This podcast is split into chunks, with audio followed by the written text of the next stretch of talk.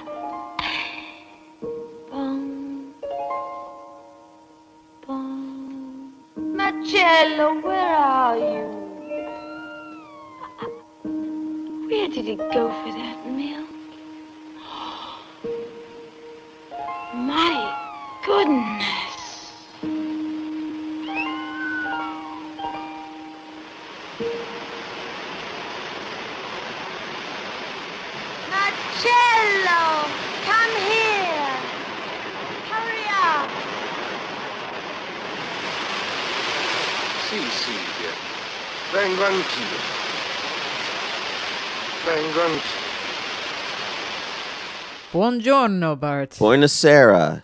And the reason why we butchered that in Italiano is that we are today speaking about Federico Fellini, the number one Italian director of the 60s. Or period. Is there is there anyone who su- surpassed Fellini since Fellini?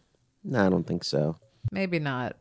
I mean, I'm happy to agree with that. I'm a huge fan of Fellini. I don't know why we put this off for so long. I guess it's because I sort of, well, neither of us are really big fans of rewatching movies. And we've seen uh, all of these. I think like it's been probably since Anna Karina or Clint Eastwood where I have actually seen every single one of these films. Like the whole episode is a rewatch. There was only one of these movies for Fellini I hadn't seen. I'd seen all of these before, but it had been a long, long time. And I'd actually kind of Fellini had kind of faded from my mind a bit. He was huge for me in, you know, becoming a cinephile. And I adored his films. I, I've seen eight and a half so many times, but you know I haven't revisited him in a long time. So I uh, I was excited to do this episode to see if I still felt the same way about the guy. And my feelings have changed, but not not in a negative way. Well, certain certain there are certain negative things that I, I have to say about Fellini, but uh, I still love his oeuvre and am really excited to talk about him. This is going to be a good episode, or at least fun for me to talk about these movies anyway. Hopefully, it's fun for people to listen to. Yeah, I've always loved Fellini. He's been a huge part also of, of my cinniness. uh, where I- definitely one of the, the first movies when I was really getting into movie watching, I made a point to watch La Dolce Vita and was totally confused by it. uh, I liked it, but at the time I really was expecting La Dolce Vita, I think as as in a way and probably many people were going into watching that movie the first time. So I had this sort of genuine experience about coming around on understanding it in every subsequent viewing and the I have to say the more and more I watch it, the more I love it. So that's kind of a nice thing in general about Fellini. The more that I'm rewatching his movies, whereas part of the reason I don't typically like to rewatch movies is because it's always missing something that's you know the first time around is just always the most magical uh and and i find that i don't really my opinion doesn't typically change that much from watching and rewatching but with Fellini, I'm finding that there is so much more. There's just so much to to dig into, and you start picking up on all these tiny little details of things that you didn't notice the first time around. So, highly recommend sitting down and even rewatching all of the Fellini movies in order. Why not? There's an interesting progression, which we'll we'll probably talk about at the end, anyhow. You and you would watch some of these pretty freshly, right? Uh, I rewatched La Dolce Vita a couple years ago, and, and Eight and a Half a couple years ago. You've got extensive uh, Letterboxd reviews for them, and I know that that's that usually means it's a fairly recent viewing. Oh, I guess I must have. I, I but I like I think about these movies a lot. That's the thing. Like they they really think about them. I'm always thinking about how much I want to rewatch them, and maybe they've come around in theaters again. Uh, I know like Fil- Film Forum has been playing a lot of Fellini things, and that might have been part of it. Or Quad was playing. Uh, they were playing City of Women for a while. I don't know if that's what I saw there again, but uh, Yeah, I mean, I think about Fellini a lot. You know what it was? It might have been I was going through my um, Commedia all'Italiano phase, right when I started getting on Letterboxd, and that might have been part of what inspired me to rewatch him. Well, La Dolce Vita is the ultimate Il Boom movie. Well, maybe not the ultimate, but definitely it was going to be a big part of the Il Boom episode that we had planned. And now, now we're talking in, about it in the context of Fellini, so we kind of blew that. But there are plenty of others, right? And that's a that's an episode we, you and I have been talking about doing since we since this was podcast was just a glint in our eyes. So I think that is the that's the reason we put off Fellini. I think because we were planning on doing La Dolce Vita for for the Il Boom episode, but it was thrilling to watch his movies from the '60s in order because of this progression that you you mentioned. Like you really see it, like it's so clear how he changed, how his approach to filmmaking changed over the course of the 60s and you know la dolce vita sort of sparked that big change he was you know, he was kind of still in the um, neorealist style uh, in the in the fifties. His movies were not you know, flights of fantasia. They were, you know, there there were certain elements of that. He definitely enjoyed performance. His his uh, his circus obsession definitely came into play, and La Strada for sure, and and you know all of his films, The White Sheik. Um, but they were all sort of in. They stuck to this sort of realism, you know, capturing life as it's actually lived, and and uh, not uh, not getting into the the fantastical stuff, the the dreamlike, you know, cinema that he later became famous for. Um, I mean, Nights of Cabiria, I guess, in 1957 was sort of the first sign that he was trying to trying to branch out from from neorealism a bit. Uh, but uh, La Dolce Vita is in 1960 is really where where everything began to change for him, and he he sort of took his neorealist approach and added an element of yeah. I mean, I guess fantasy is the best way to put it. It's certain sequences in this are are very dreamlike, and it doesn't follow any you know real narrative progression. Like that's the thing that really dropped out with the '60s movies is his attention to plot faded, and he uh, his his movies become a series of impressions of of you know character interactions of of set pieces um, rather than stories. And uh, I'll I'll just jump right into uh, to talking about La Dolce Vita.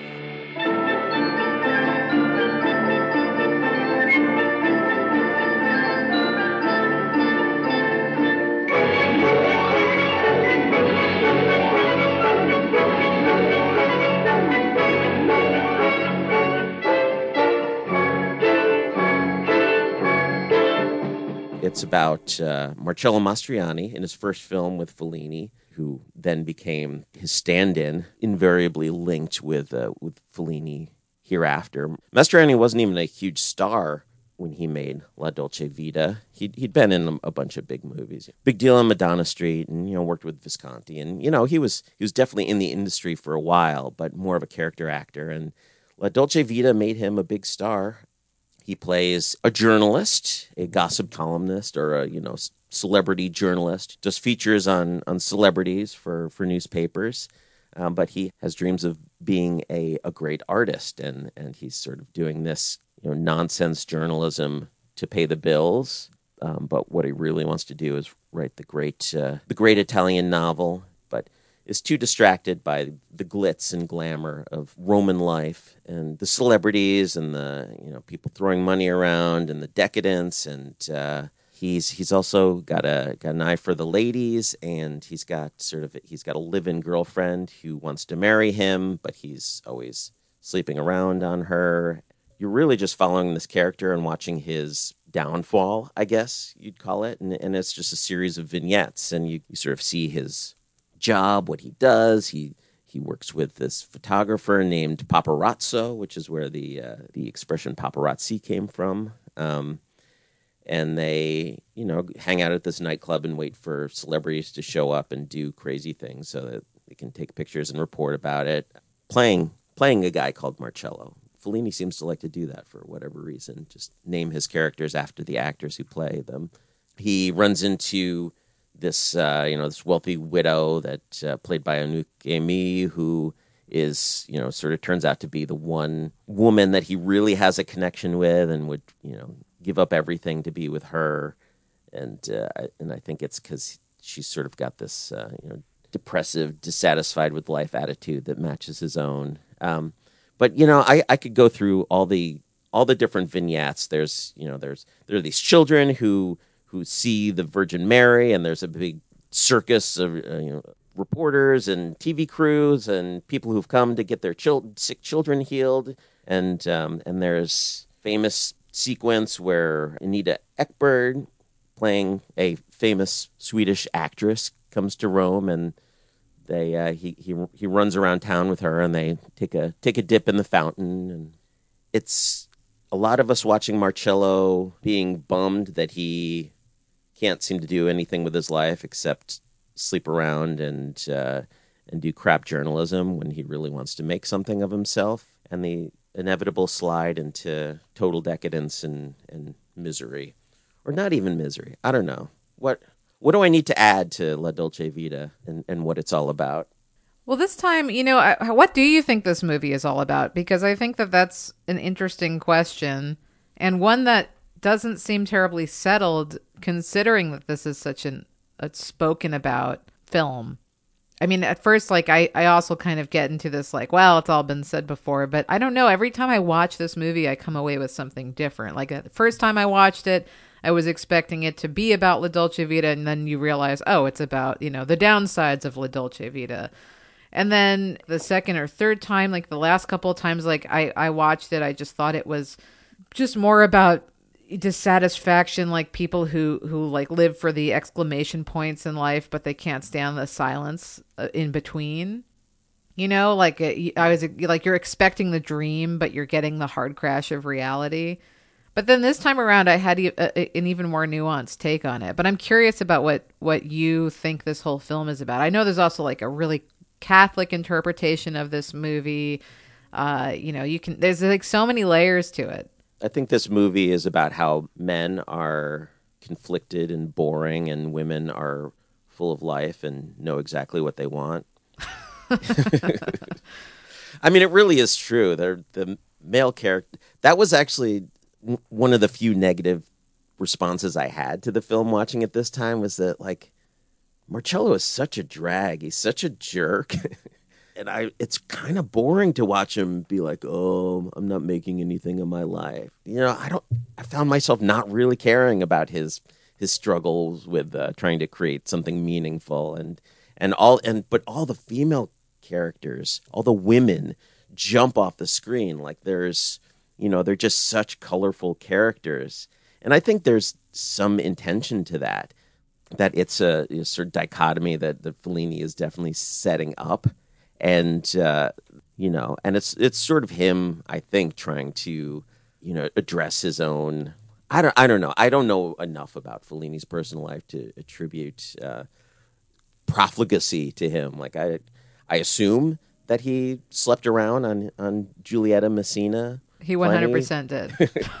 based on on all the movies he's made about that subject. But uh, yeah, I uh, I didn't find myself very interested in the main character. I loved all the secondary characters, and I think that's that's in, intentional. The the arc of the story is kind of a in a way a feminization of of our masculine male character. Like as as the movie progresses, he becomes more like, especially when he hits bottom uh, by the the end of the film. He knows he's very forceful, he's cruel, he's flamboyant, he is the life of the party in a way where you you, you don't want to have that person at your party kind of guy. Yeah, I, I don't know I don't know what to conclude about it, but I definitely feel like Fellini is playing with gender and yeah, I I, I, I don't know. I don't know what to that that's just my takeaway this time viewing it and it was something I hadn't necessarily noticed before about this film. But what it's about, I don't know. I think it's just a lot of Fellini hand wringing, feeling bad about sleeping around and trying to get to the, the bottom of the male psyche and what makes men behave so poorly. I feel like that's eight and a half. Yeah, that is. And I think that there's a real conversation between La Dolce Vita and Eight and a Half. Yeah. They're sort of two sides of the same coin. But we'll get to that when we get to eight and a half. Um, what's your What's your theory about this movie? Well, I think everything you're saying is interesting to me. I think, you know, one of the things that I really love about this movie is the transformation of Marcello from the beginning to the end. That last scene with him is just so haunting to me and it just disgusts me every single time. and it's it's such a good The party, the, the scene b- right before the final. Well, yeah, the the final final scene on the beach is is just I think uh, amazing, and we'll talk about it. But the the scene at that final party where he is just being the absolute worst version of himself. But here's the thing, so this time around, what really stood out to me, and here's my grant my current grand theory about La Dolce Vita, is that this entire movie is essentially about the pursuit of magic. People looking for magic and then being inevitably disappointed. So you have this really interesting arc of like the beginning where we see first off we see Jesus on a cross uh, being carried by through a helicopter through the city. Which in, in itself is just a very surreal image. I'm sure there's some there's a whole layer of Catholicism symbolism in this entire movie, uh, inevitably that I'm missing out on. But um, still, I think that this this mix of of modernity and the pursuit of magic and the the reality of it. I mean, like it doesn't it hasn't changed that much from what I thought it was, but it just kind of got deeper to me because now everything makes sense. Like where once I I thought some sections of this movie work better than others, I now feel that all of them are are equal. I have only grown more and more uncomfortable with watching rich people display their wealth on screen as as time has progressed. So I get a little bit bored by these fancy, glamorous parties. And so the one, the party at Steiner's house, where it's a bunch of fancy people being intellectual, like I find that kind of dull. You know, I, I like when they go to the castle and they, you know, that magic really comes into that scene. And I think you're you're onto something with this magic thing. I never, uh, never really put that together. But it also explains the big, you know, the big monster they pull out of the sea at the end of this movie. It's like you know there there is magic in this world yeah i'll have to watch it again with that in mind I'm going to break it down for you. So I think the Steiner party is the big is like kind of the key to the whole movie. It's a clear middle section anyhow, but like Steiner his whole thing, we meet him when he's sort of looking for spirituality in church, right? He's not he says he's not religious, but he's playing the organ. He calls the organ a voice from earth and he plays that like Dracula song. Like mm-hmm. what's the name well, of that fu- song? it's a funereal march isn't it isn't that why marcello is so disgusted and leaves because he's he's afraid of death and that's why and he's like cre- yeah he's creeped song. out because Steiner's also like you know he he's clearly he's missing something and it's also a bit of this of course a foreshadowing into the chasm of the darkness inside of him right but once we get to Steiner's party you have this mix of like intellectuals who are totally childlike and then those who feel like they're above it all. Uh, they're they're pontificating and they're showing off to each other and nobody's actually listening to each other. Uh, and meanwhile Marcello looks at this and, and he just sees like oh like these are these are a level of intellectual that I wish that I could could host right? He says your house is a refuge to Steiner. And Steiner says that being miserable is better than than living in perfection he says you know i'm afraid of the of the peace that i do have. And and you know he he feels totally detached. And what he's really doing is he's warning against this idea of putting your entire life on dreams and miracles and magic you know because because it's an inevitable disappointment. The second that you achieve these dreams you realize that they, they they've never even really existed right? We create magic as as an escapism but the escape is actually more important the, the pursuit of the escape is more important than the accomplishment of of having uh you know achieved it or even living it. And so then if we even look back right like the first scene where he's there with uh Anouk Aimee who's uh, i think her name's magdalena or magdalena and uh she like you know they're they're going they're picking up a hooker to go to her house to have sex because that's like that's the what's magic to her as a as this like rich upper class woman like that's that's the realness for her is going to this other woman's house and you know having an affair whereas you know Marcello then the whole scene, scene with Anita Ekberg as Sylvia is just Marcello being so enchanted by her and everything that she represents and everything that he wants. You know, this is money, beauty, power thing. You know, she she's living in the dream that we all want to possess and touch. But then when confronted with it, you know, like we're we're held back, like Marcello in the fountain, he can't even touch her. And then of course her husband, you know, Robert, who brings everyone back to earth because he like punches her.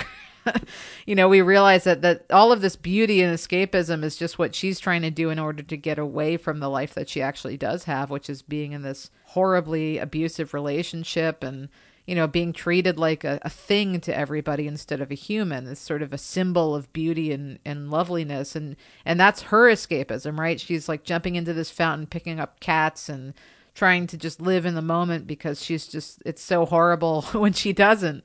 But but we don't we don't see that. We're not seeing this as her escapism. We're seeing her as being this embodiment of it the way that marcello does uh, so then we finally get all of this stuff with Emma, who's Marcello's girlfriend, uh, you know, long term girlfriend, and she is just like praying for him to love her more. You know, that's her, that's all she wants. That's her dream is that, you know, he will love her and then everything will be perfect. And of course, you know, he loves work more. He he loves uh, his own, you know, escapism and pursuit plus i mean all of his commentary about just the way that the media exploits everything uh you know with with old paparazzo and the, the miracle field all of these people turning just to just desperate people who are in need of miracles because their lives are so miserable. And and you know meanwhile this family grifting everybody because they're trying to make their own dreams come true through through grifting all of that of course being sort of brilliantly undercut by the rain you know being undercut by by actual like an act of god that that you know nobody can control and and uh which is just like sort of intellectually satisfying right? And then we're in steiner's party and then we get marcello on the beach and he's trying to trying to write finally write something but he gets distracted by this young girl who's talking about what you know her dreams and what she wants to be and her, enjoying herself in the moment when she's too young and innocent to have been totally corrupted. She's sort of lost in her dream world, and then he becomes l- sort of sucked into that, even though he initially talks to her because she's enjoying herself too much, and it mm-hmm. pisses him off. Then we get Marcello's father. And that whole scene, I think, is just so heartbreaking too, because it's his father being dazzled by the pace of the big city, and like, oh, what about this old club? And they all show up, and then you start to get like like Marcello doesn't realize how heartbreaking this entire thing is. He watches his father suddenly in an element he never really got to see his father in. Uh, he's saying, "Oh, I sold champagne to half of Italy. I was always on the road." You know, and womanizing and, and having fun. This is everything that he was doing while, you know, Marcello says when, it, when my father was never home when I was a kid. He never came back, and all we would do is watch my mother cry and cry. And I didn't really know him but he's fun, right? He's fun. And you're like, "Oh my god, he doesn't even like he doesn't even he's like willfully getting the wrong conclusion because to accept the truth is just too heartbreaking, right? And he even turns in early because it's just so draining. uh, and then, of course, his father also has this realization that he's not the young man that he used to be. Uh, you know, kind of freaks out, has a bit of a health crisis, and and has to go. And Marcello is like trying to get his father to stay a bit longer. He even says we never get to see each other, and yet here's his father doing the same old thing. Just I gotta go. Bye. You know, disappears. Then I'm almost at the end of this movie. Then we're in the rich person castle, which is again is just full of like the the upper class twits of of Italy, the the aristocracy that's just doing nothing. I love seeing Nico there as a like goofy Yes. and silly. I totally forgot that she, you know, she's such she's got this ice queen image and you know, Velvet Underground and, and and everything after that. But in this movie, she's so fun and full of life. It was I'd forgotten that. This is there's so many good little um, cameos from actual La Dolce Vita people, like hangers on and stuff like that, which is interesting. I I realized this time around whether or not I knew it, but uh, Adriano uh, Celentano, who who um, is the Italian like that rock and roll singer with Anita Ekberg. Um, that's he's you know well known, well known especially on the internet to to the non-Italian crowd of singing that song that sounds like what English sounds like to an Italian. the Prison Colonis Ganai Chucho or whatever it's called. Anyhow, Um, he shows up in a bunch of movies, but uh, right. So they're they're at the rich person place. Um, you know, it's full of all these people looking to spirituality in order to, you know, find magic. They're trying to find anything that keeps them going because they don't have any struggle in life, and so they have to make their own struggles. They're just sort of caving internally, and of course, the houses that they're living in are also caving around them uh, in parallel. But then there's also that sort of brilliant scene where we get Madalena again, where uh, she's sort of telling Marcello, you know, you mean so much to me. And she brings him to this sort of like chamber and, and leaves him there. And it's this like whispering room where she can be in another room and whisper into a fountain. And he can hear it in this sort of like middle chamber. And this is the only way that she knows how to speak seriously to him. And the only way that she knows how to like actually confess anything real to him is to have this th- like multiple degrees of separation from the actual thing. And yet this is what she feels is is reality. And this is what again Marcello is sort of dazzled by is this idea of that oh I actually do matter. And at a safe distance you know like this is almost everything that he wants. And they have this like he feels like they have this real connection. And he starts to actually open up to her with her not being there and meanwhile, of course, she's like just making out with some other guy who just happens to come along and he can't, Marcello doesn't even know until she just stops replying to him. And then, of course, we have this woman who's like going crazy in the castle about how she wants love and she wants to live and, and, you know, everyone in their, their gilded cages. And then finally things start to really just break down because it's just too much. It's too much to to handle. You can't live your entire life on dreams and and even if you get them, they're they're nothing. You know, it's like the sort of thing you're striving and striving towards something and and the closer you get to it, the more it, it falls apart and goes away and then this also this clashing of magic where like you know if if your dream doesn't align with somebody else's and you're both like and, and both of your dreams sort of hinge on each other like emma and, and marcello where they have that horrendous fight in their car and she says just you know and she calls him out uh, correctly and she says you treat me like shit you know like what and, and his whole thing is like what do you even want from me? But like again her dream is is on the idea that that he's going to come back to her. And his dream is on the idea that that she needs to like step away from him but he also still wants the comfort of having like a wife basically but without the commitment of being married. And so uh you know the the worst thing that can happen here is to break that illusion. It creates this just complete rift in their relationship that is completely unrepairable and super toxic uh and is and they're losing a handle on completely uh, and that's, of course, then when we find out that Steiner kills himself and his two children, which is, and Marcello's reaction to that is maybe he was afraid. Like of what? He mm-hmm. because he was destroying perfection. You know, it's like he this idea that that he was afraid to to be alone with with happiness. I mean, like that in itself is just haunting and creepy. Uh, and then we get to the, that really creepy party where we have Marcello straight up tarring and feathering a girl that you know that he sees as an effigy of himself. He sees this this girl as as representing who he used to be. Someone from a small town who came moved to the big city and and is trying to hang with you know the beautiful people and and he's just like absolutely abuses her. Never mind how nasty he is to everybody else and says like oh the only way to get a real party is let's have like a woman being basically raped by all these men. He starts insulting everyone people doing strip teases out of boredom. Everyone in this room is a nobody and they're all desperate for something that they know doesn't exist. Or they don't. Maybe they're too they're too disillusioned and, and they don't realize it. And then we get to that ending, and then we get to this ending where Marcello's black suit and white shirt is now inversed to a white suit with a black shirt.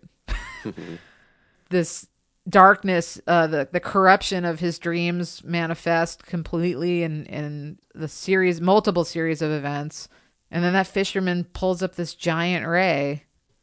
And what it, what was your? You said you had a big conclusion for this movie based on this scene.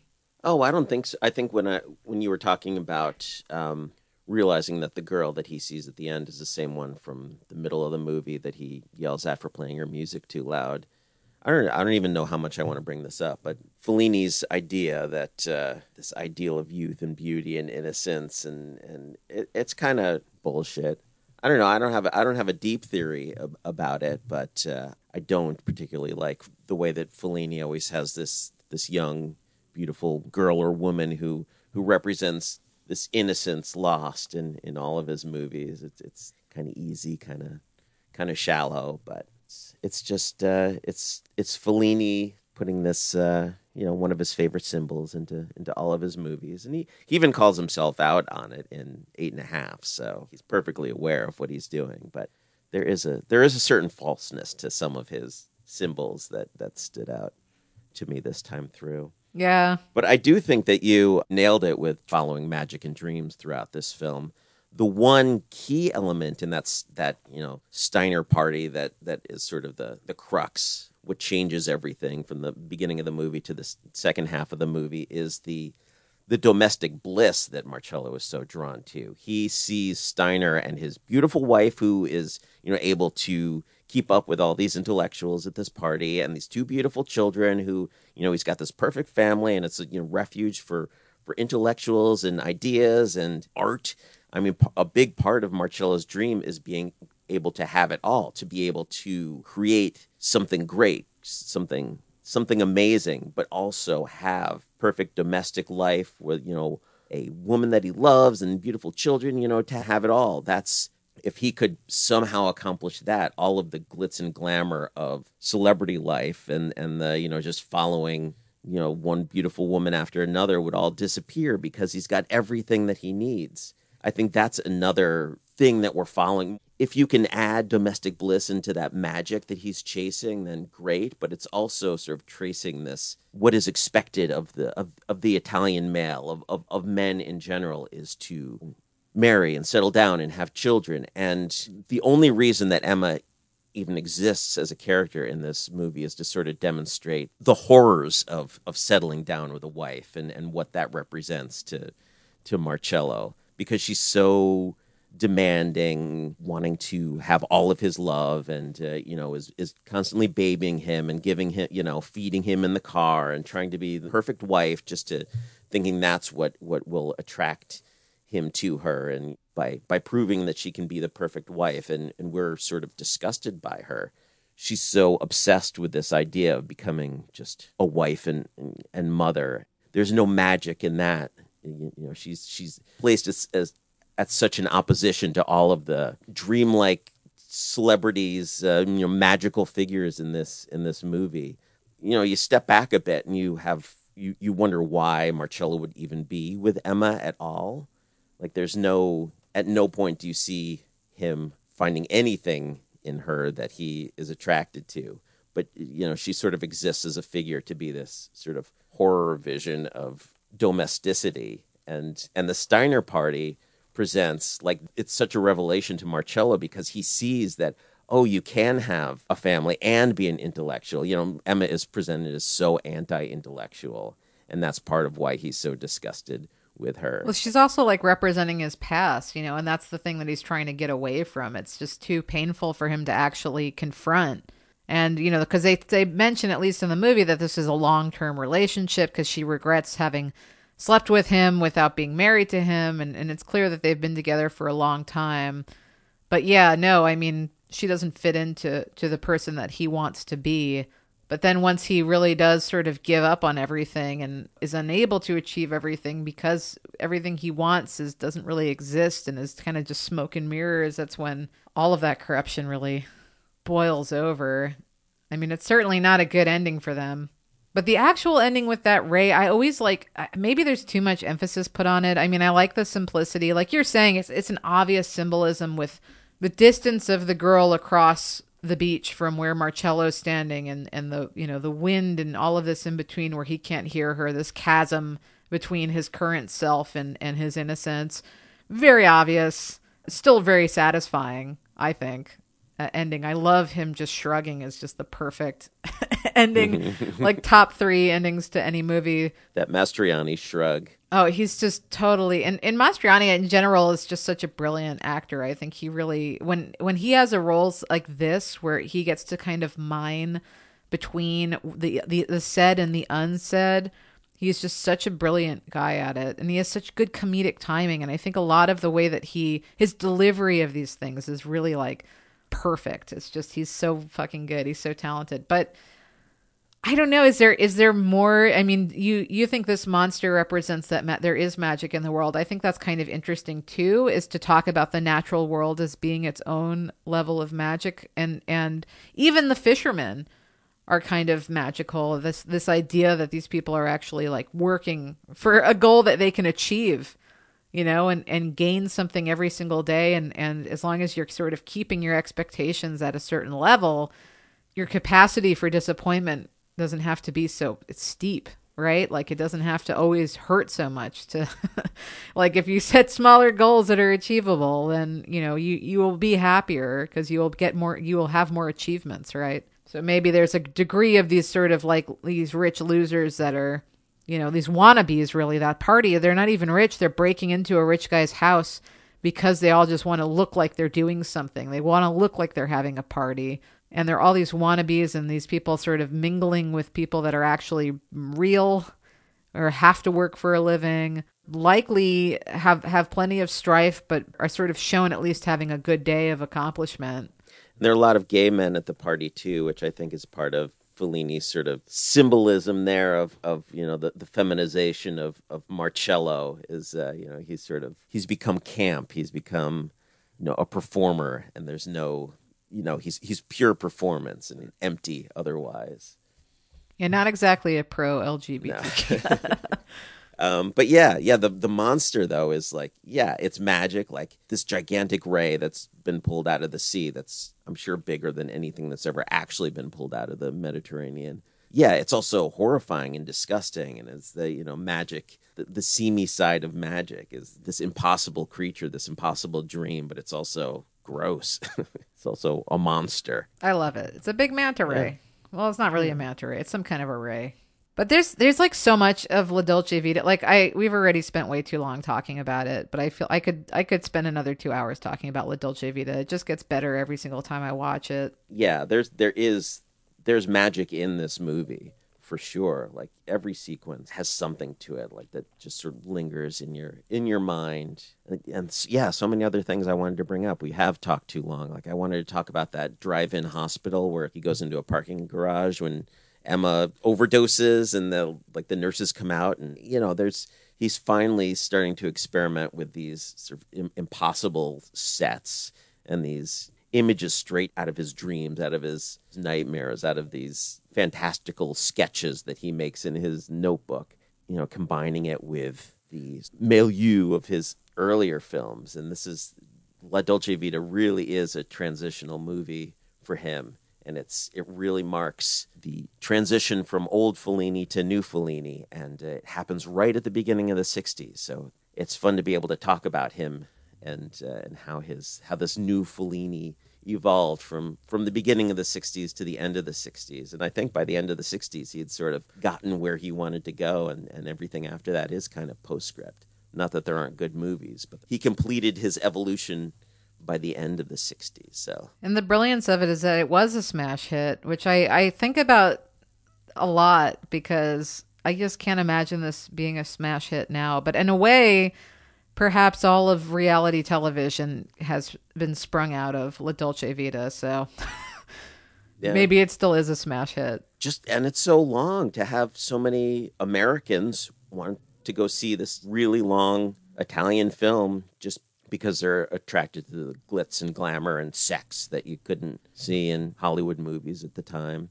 Yeah, this this movie definitely represents for me a uh, idealized, you know, wishing wishing I'd been a part of the American film audience in the in the 60s. Oh, for sure. But I think, I mean, I, I, I can't help but think that the reason why this was so popular, so broadly appealing, is is has to be that people misinterpreted this movie. but who knows? Who knows? I mean, we do know, but Well, that's it. Uh, People love seeing decadence and then being and feeling better about themselves. Yeah, and also being like told, "Tut tut, you should not be. You know, this is bad. You shouldn't like this stuff." I think you get it. You get it both ways. You get to enjoy the decadence, and then uh, feel better because the lesson is, oh, this is this is bad, and it's it's great that my life isn't as glamorous as this. Right. The next movie that he made, uh, it has uh, there's a nice flow to all of these movies because we're going to talk about two short films that Fellini made to to sort of round out this episode that probably didn't need it as far as runtime goes. But the next film was Boccaccio 70.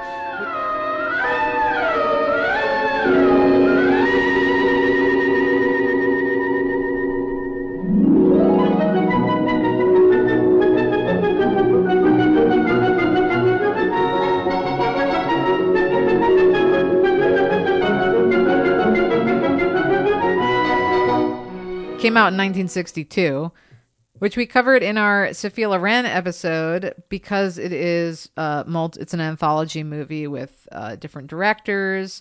But the best, by far, the best of these shorts in Boccaccio is La Tentazione del Dottor Antonio, which is Fellini's movie, The Temptations of Dr. Antonio. It's just a perfect short film. uh, total like dream logicy short film that is about this uh, Dr. Antonio, who is a local conservative uh, in, I think, Milan. And he goes around and chides everybody for basically, you know, again, this is taking place in this Italian uh, boom of money and capitalism in the early 60s. And he is just freaking out because of the New World Order. He hates the fact that there are all these like half naked women on magazines that are just displayed prominently at the newsstand. He hates the way that people around him are living their lives. He just is, he goes to church and prays on it every single day. Right across the street from his apartment, there's a park, and this giant billboard gets put up for milk, which has a, a giant painting of Anita Ekberg in a slinky, sparkly number holding a glass of milk with the, just a neon sign that says "Bevete più latte," like drink more milk and which I'm also kind of funny. I don't know, because just because I felt like the '90s were so dominated by got milk commercials, it's like any milk advertisements are I don't know, it's kind of amusing to me. But I'm not sure it was as linked to breasts uh, in the '90s. No, it was not in this episode. it was definitely not, and that's of course what makes Dr. Antonio really upset is that he just feels that the symbolism is disgusting. It's disgusting to see this woman with her big boobs on on a billboard that is definitely tamed by our current day standards, but um, is is horrendous to him. So he starts like trying to to organize the the city to to remove it, and nobody seems to really understand what he's talking about. He gets church groups in, he calls the fire department. Meanwhile, what's funny is the harder that he tries to get this billboard taken down, the more that Fellini shows us just like entire families or like little children like happily having a picnic around this billboard or dancing around the billboard. You know, like the, everyone's enjoying it. Like everyone else in the world is living their lives except for Antonio, who's played by Peppino De Filippo, by the way.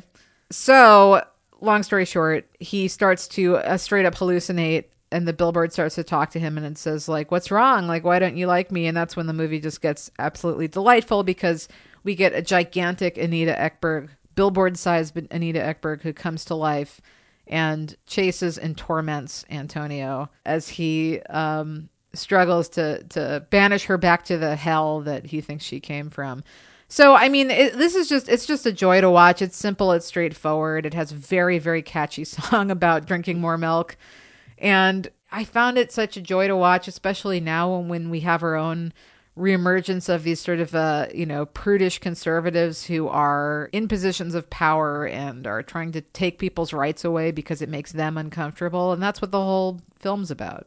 Yeah, it's a little simplistic I mean, I do really enjoy watching it, but there's not a whole lot to it. It's sort of one simple idea that, uh, that you know plays out in a fun way. It is uh, it's Fellini's first color film, so it's uh, it's fun to see him play with color for the first time. He really gets flashy at the beginning. You've got all these schoolgirls in yellow uniforms and these nuns in bright red outfits, and you know he really he really goes as far as he as he can to get the most out of his, his first color work. And I think uh, you know throughout the '60s, the the color in, in his films is is really striking and really fun to see. I feel like after the '60s, his his palette gets muted. I think because he he's delving into his own past a lot and the you know the colors of the of the 20s and 30s, I guess, is you know in his head are, are much more muted, but uh, his uh, the colors in his 60s movies is is fantastic, and uh, and so that was a striking thing about this. I I liked seeing him. Uh, I like seeing the miniature work that he does with the giant Anita Ekberg in this because you know coming off of our kaiju right. episode. It is uh, you know fun fun to see that uh, technique used in a very different context. You know, it's he's making an obvious point about uh, conservative values and the you know, but uh, again, it's him sort of apologizing for his own sexual obsession and you know, kind of trying to trying to work out, trying to justify that uh, you know well, we're we're sexual creatures. We can't we shouldn't be told that we we can't. We can't explore that side of ourselves. So I don't see it as an apology though. It's more of an embrace. I think this is where he's really embracing his horn dog side because yeah, it's like you can't tell me who to, you know, to lust after and and I mean it's also the embodiment of like you know, she lives rent free in your head, hater. You know, like that's that's really the whole point. It feels like a, it feels like his most political movie in some ways, where he's just really giving a finger to these people that are trying to further oppress you and and tell you that you know how dare you uh, you know feel something that is inherently human and I'm sure. I mean, it, it's probably very specifically a middle finger to the outrage that La Dolce Vita caused, and Right. the, the libertinism and sexual explicitness that's in that movie. People in authority complaining about that. Yeah, it's a, it's a footnote, but a, a really fun one. plus that nod to john ford in the beginning with the director with the eye patch in the middle of his head Oh yeah. After Boccaccio 70 came Fellini's most celebrated film, Eight and a Half.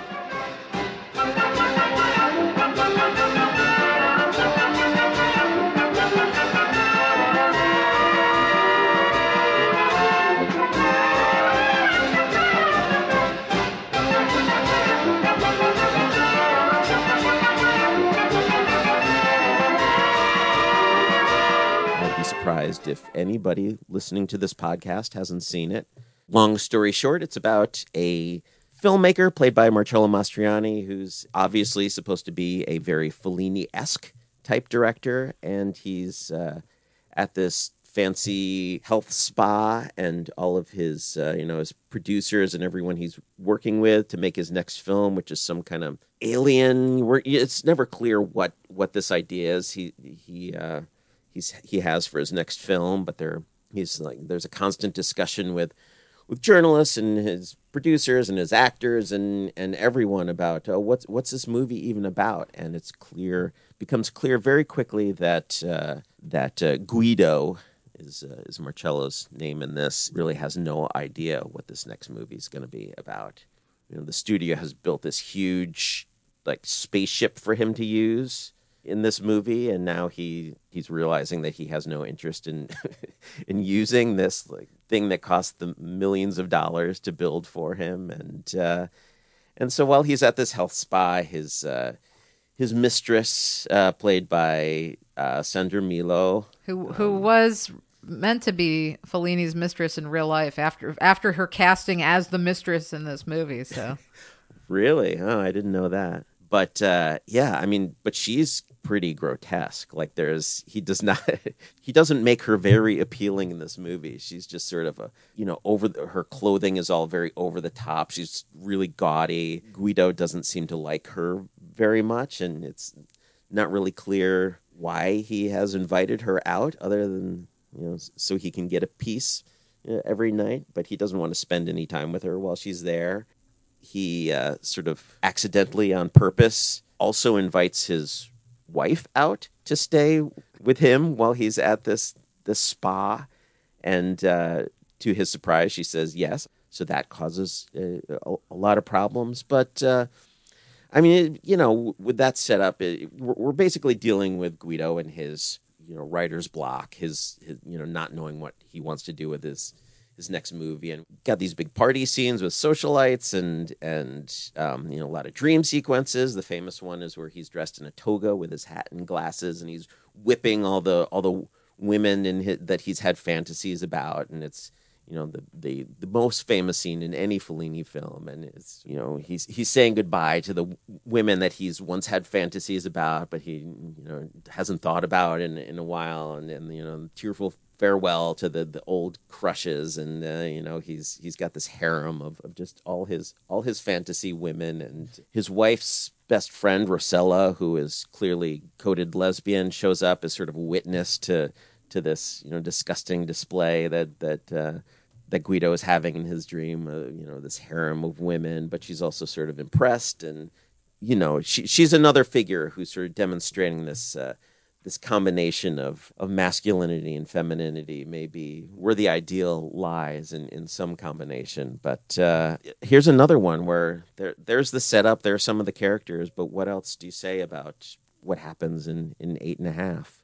I've always thought that eight and a half was just really. I mean, people love to, of course, talk about like, oh, it's a the film about a filmmaker making a film, and all, obviously, you know, like this is people get, I think, very caught up in the filmmaker meta aspect of it. But to me, it's always just been like the dreamiest, most like wonderful hate self hate mail.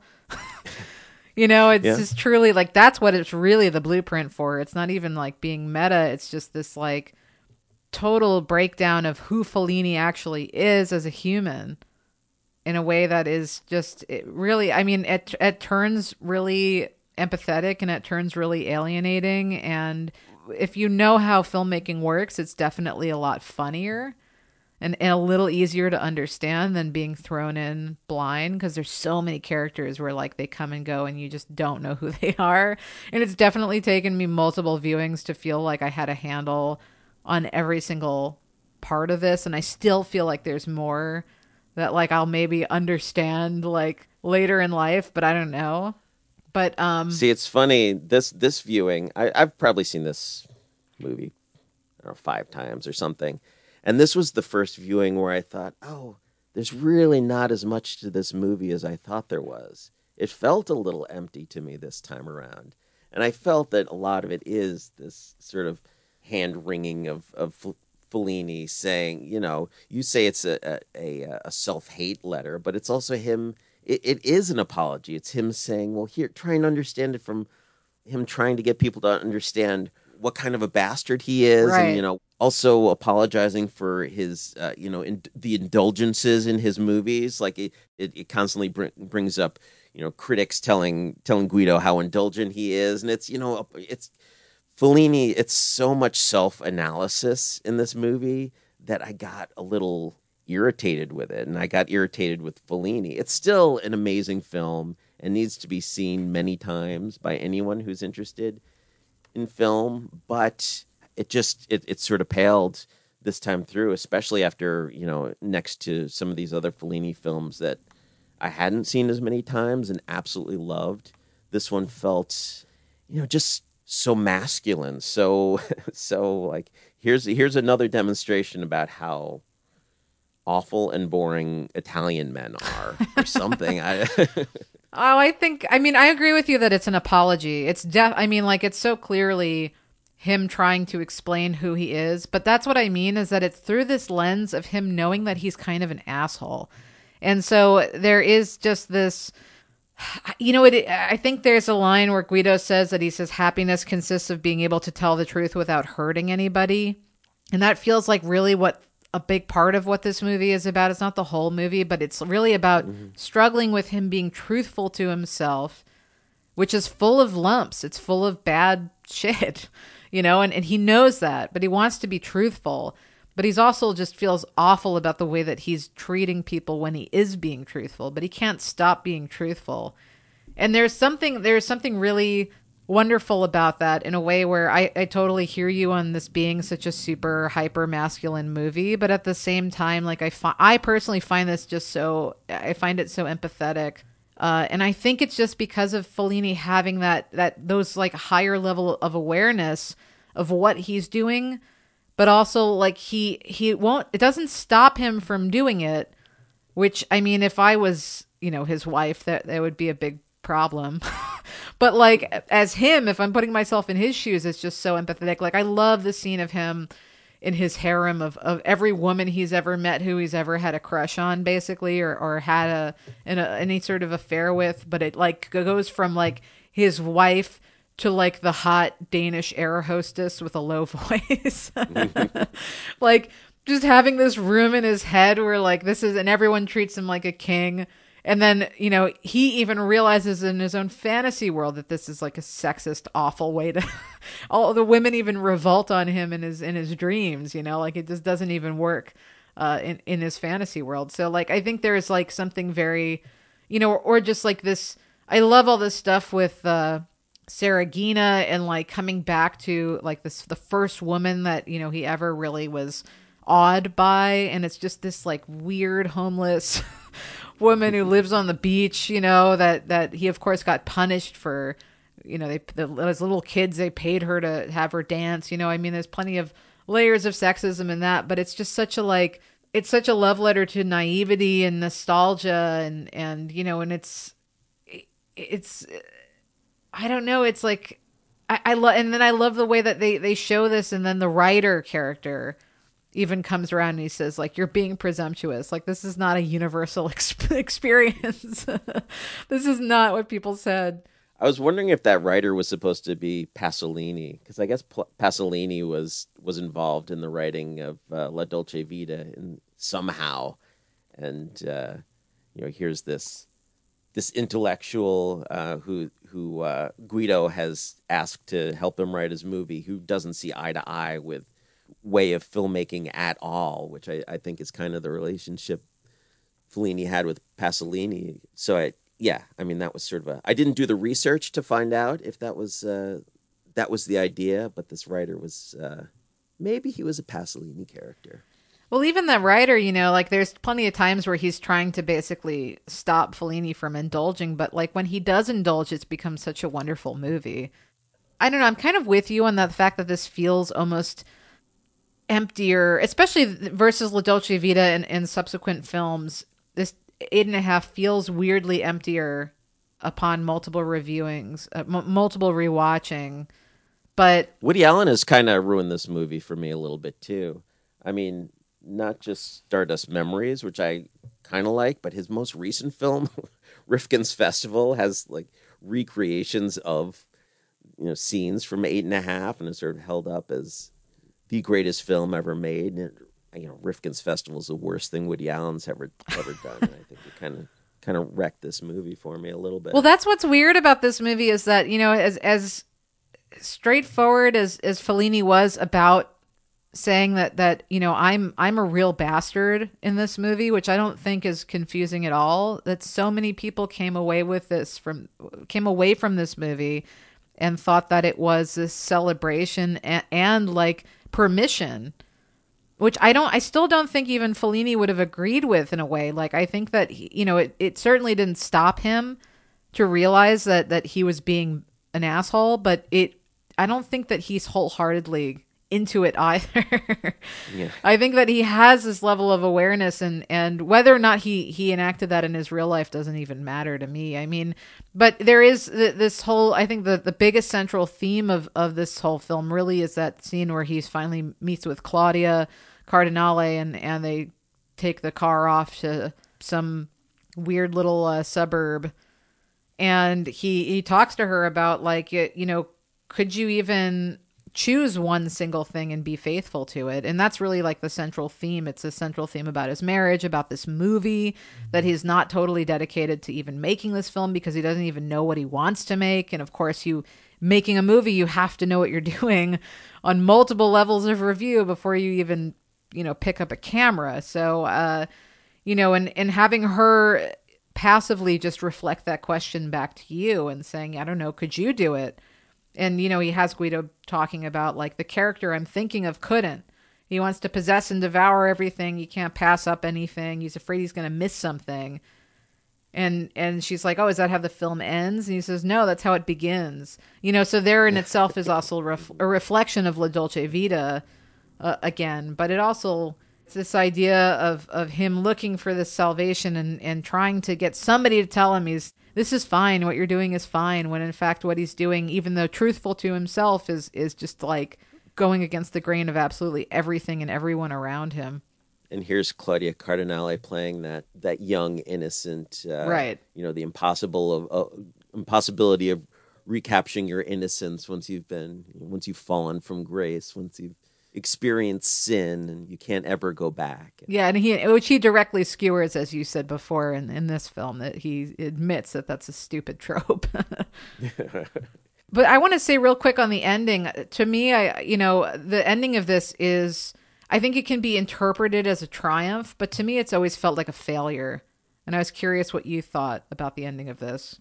Yeah, it, it's it has never once come off for me as anything but well, how do I end this movie? I guess I'll just bring back every single character who's been in this movie and every single figure from my life, every you know every every person I've ever thought about ever, and I'll have them you know dance in a circle around this failed movie that I'm trying to to make around this this set that's about to be torn down. Yeah, I don't think I think it's a celebration of nostalgia and memories and all of the people who make up your life, but it's it's absolutely, you know, a failure in terms of Guido succeeding in, in creating something of value. Yet yet again, this is uh, you know, a an artist trying to trying to create meaning again. And I'm not sure like I mean in the sense that you know everything that an artist creates is an accumulation of every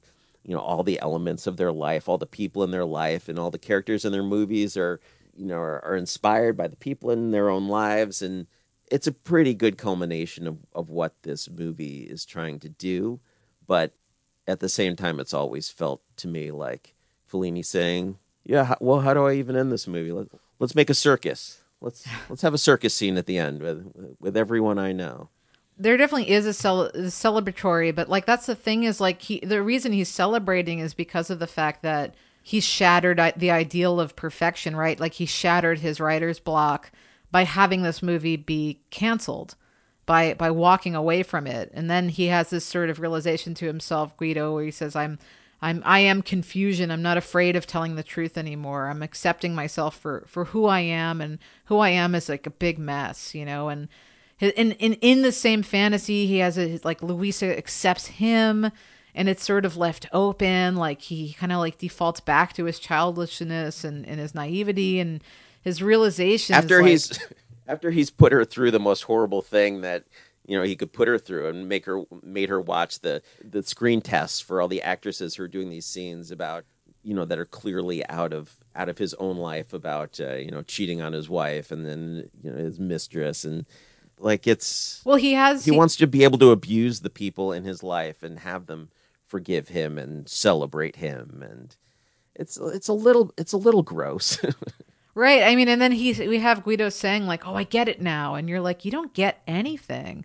And I can see how like all these toxic dudes saw this and thought like, "Ah, to embrace your truth is is all you need, and that's all that matters, and and everyone else be damned." But like, I don't even know. I don't even know that this movie draws that conclusion so clearly.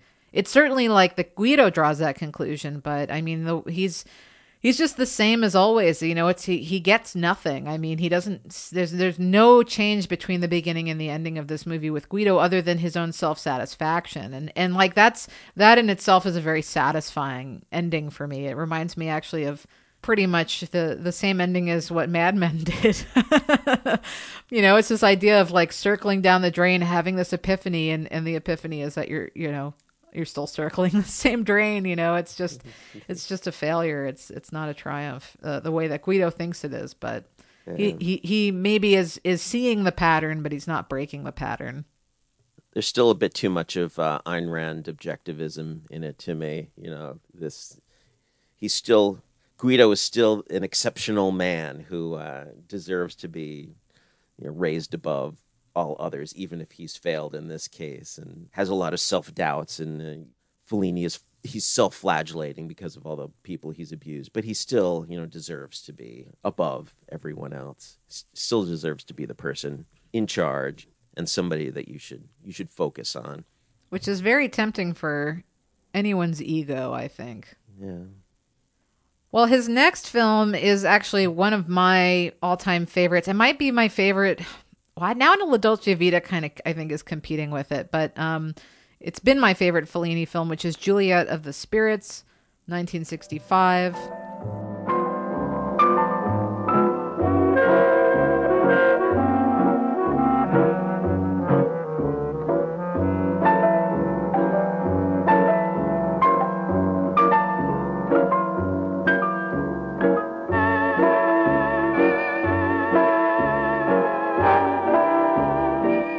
Think this movie is just so underrated for Fellini. So, so underrated. It was a critical failure.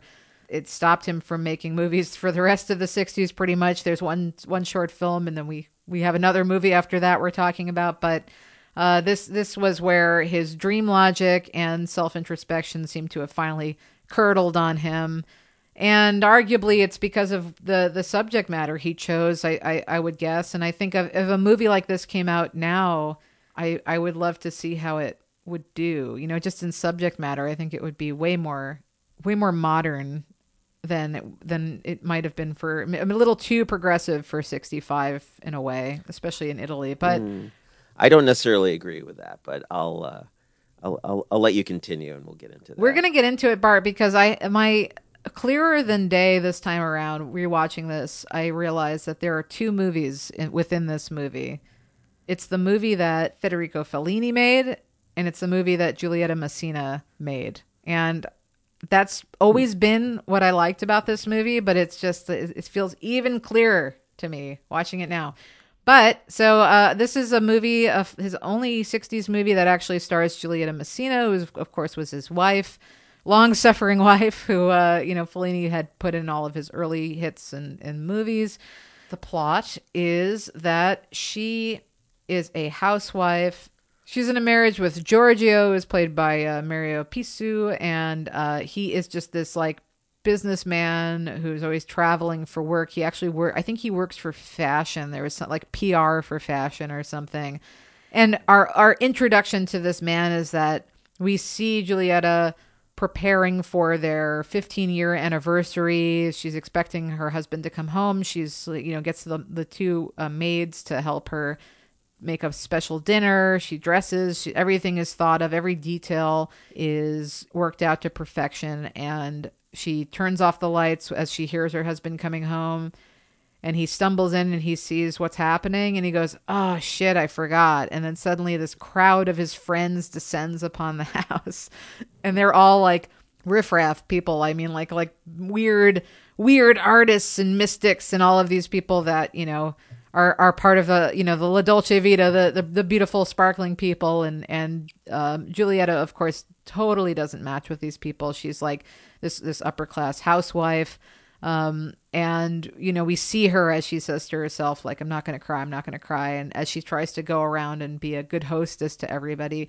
So that's kind of what the whole movie is about is is just seeing uh, Julieta as she deals with the uh, fallout of having this husband. And and in this party they set up a seance.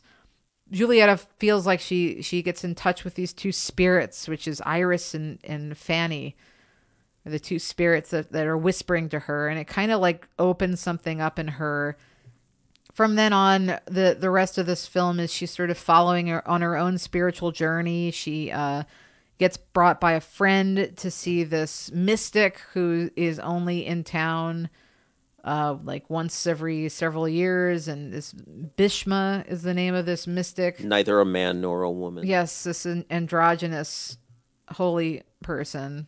And even that is like, you know, this mystic sort of tells her, you know, love is your religion, Juliet, you know, or Julieta, and your husband is God, and you are the priestess of his cult. And you know, it's sort of like telling him, like, you know, we, I, I can see that you're unhappy, and and uh, you know, like that. This is, you know you have to pursue more more mysticism in order to to solve this riddle within your own life. She ends up stumbling into her neighbor susie uh, her house which is like kind of this bizarre pleasure dome of a of a you know swinging 60s pad where susie is um has she has this like fiance who's this like rich arab man who we see for all of five seconds but meanwhile she spends all of her days sleeping around and, and doing what she wants in pursuit of pleasure. And, and she's played again by Sandra Milo, which is uh, definitely a questionable casting in, in a movie that's starring your wife and about how you're cheating on her all the time and how miserable it makes her. The film ends in this sort of glorious unraveling of Julietta's mind as we see all of these flashbacks to her past and all of the, the trauma that she had as a child in regards to Catholicism and sexuality and uh, trust and faithfulness. She there's also this sort of parallel story of her grandfather who left his wife and the whole family in pursuit of, of love. And her best friend as a kid who killed herself out of love. right. And it's just a it's just a really brilliant thoughtful movie with this like very strong interesting complex and layered female character as a lead which is just so rare for 60s cinema.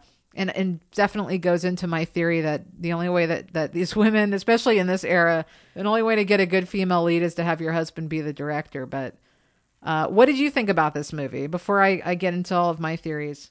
I love this movie. This is one I, I guess I'd only seen it once before, so this was it was almost you know, it was maybe the freshest of the of the movies that we watched for this episode for me.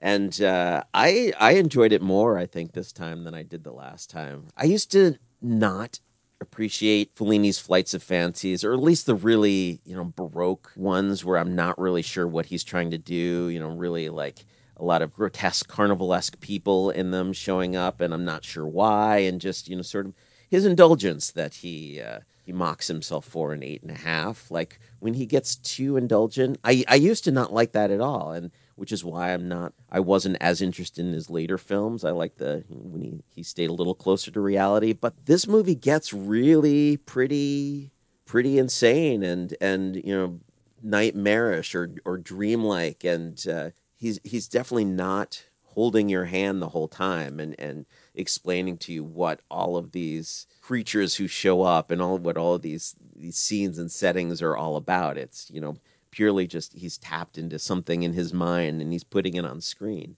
And I I think I have so much more of an appreciation for that now than I used to with Fellini, and it makes me want to go and watch some of his later films that I never bothered with because I like that. I'm you know enjoyed it so much this time around, but yeah, I mean, this movie, it also, you know, made more sense to me this time. I did figure out what it was all about and what some, some of these flights of fantasy were all about. But um, at the same time, I was, I was a little bummed. Well, first of all, it's, you know, here's this rich housewife with these maids and, you know, everything she could possibly want in her life. And, oh, poor, poor little rich girl, you know, her husband is cheating on her. It, it's, I find I find that figure a little hard to to re, to relate to or feel a lot of sympathy for because it's like oh you his wealth was probably a big reason why you married him in the first place. And just in terms of of uh, you know being a sympathetic character I have that problem with with Julieta but it's she's also played by Giulietta Messina who's got the most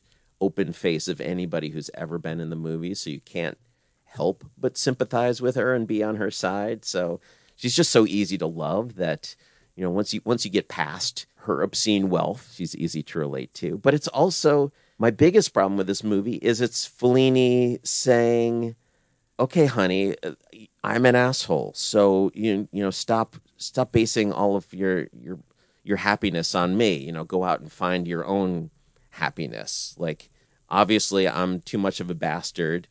to for you to rely on me. So uh, yeah, here here's a movie about you finding out how to be happy outside of our marriage. And uh, she presents her with this, you know, this handsome Spaniard who you think, oh, you know, she clearly has a little, you know, is attracted to him, and you think, oh, is that the answer? She like has an affair with this guy, and and no, that's not what Julieta wants really. And there, you know, there there are other young, you know, sexy men that she meets through. Uh, through Sandra Milo, through Susie, and uh, you know she has plenty of opportunities to just sort of sleep with these these young, sexy men. And she's like, no, that's that's not.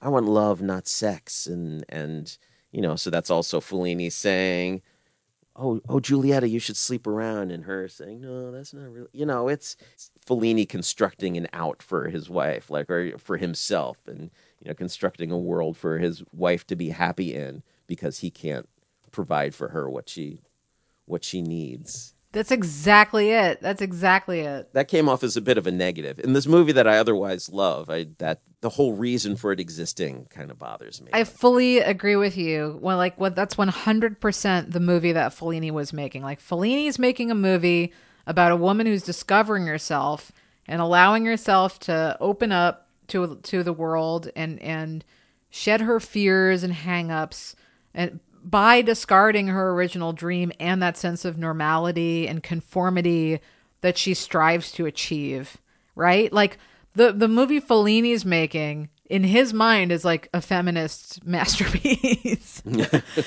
but the movie that Juliet is making is just pure heartbreak. And it's completely through her acting.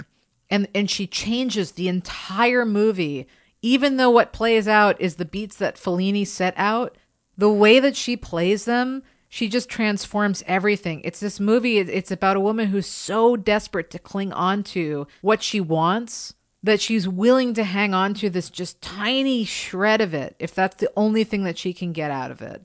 Like the movie that, that Julieta's making here, it's like a, a woman who's just so desperate to believe in love that she'd rather hold on to that, that delusional shred of what she had and what she needs then moving on. And it's just so painful and it's just so sad. And that's what really makes her so empathetic to me. Like, whether or not, you know, rich or not, it's like somebody who just, as you said, unable to, to embrace, you know, everything that the world has for her. And, and it's because of trauma. You know, like it goes back to just like, and that was one of the things that that this movie really got across clearly to me this time is the way that Fellini kind of is viewing Catholicism and I think religion in general as as just shared trauma more than it is, you know, like rules for living, right? He kind of like flips it on its head and uses that grandfather character to to also like reinforce that, you know, this sort of libertine character that is is living his life and it's free of all of this nonsense, like able to discard this stuff. But like th- again, the story that Juliet is telling is like, what if you can't? I mean, what if you what if you can acknowledge all of this stuff, but you really can't move on? And none of her spirituality is even that. It's just a, a delusion. It's really it comes across as as a, a placeholder and just something for her to hold on to so that she doesn't lose her mind. And the fact that they the, these voices start to appear when something really traumatic happens to her, like her husband just completely forgetting their anniversary and not even, and just letting all of his friends show up anyhow and run the place and having no care and attention to her. You know, he, he sort of makes it up for her, you know, several days later and with a gift as he's then planning a vacation with his mistress. who she's slowly finding out about. I do love how the husband kind of barely exists in this movie. Like even when he's in the scene, he's so he's like cast in shadows. Right. Like he could he could be played by Marcello Mastroianni because you you know, barely even see his face in this movie, and he's got sort of the Marcello's hair. You know, it almost feels like Fellini would have cast Marcello if it, if it was more of a major role. But yeah, I mean, I think that that's that shadowiness of, of the way you know the way the husband is presented is is Fellini saying you know take me remove me from your life you know where pretend I don't exist. What would you do if I you know if I didn't exist? How, how would you find your happiness? And I don't know bugs me a little. I mean and it's also within the context of of you know Italy you could not get a divorce period and again just even being uh, you know a woman in in the 60s and getting a divorce in america was was you know super scandalous. And so yeah like how how do you sort of deal with this and how do you learn how to live this way? I mean it's it's just it's interesting. And and again i think just the way that julieta is is interpreting the the way that she filters everything that she is given adds so much more life and depth to to this character and this part than Fellini even realizes. And I, I, wonder if it's like something he maybe realized in post. but otherwise, it's I and, and all of the dream stuff. The way that those those nuns start slipping in on the corners of the screen, or that you know the, these sort of bizarre tableaus where people's faces are cut off or peeking into the frame, that stuff is so freaking perfect. Like I, it makes me so excited because it looks exactly like I swear to God, like that is how my dreams look, you know, like he, and they're so unsettling.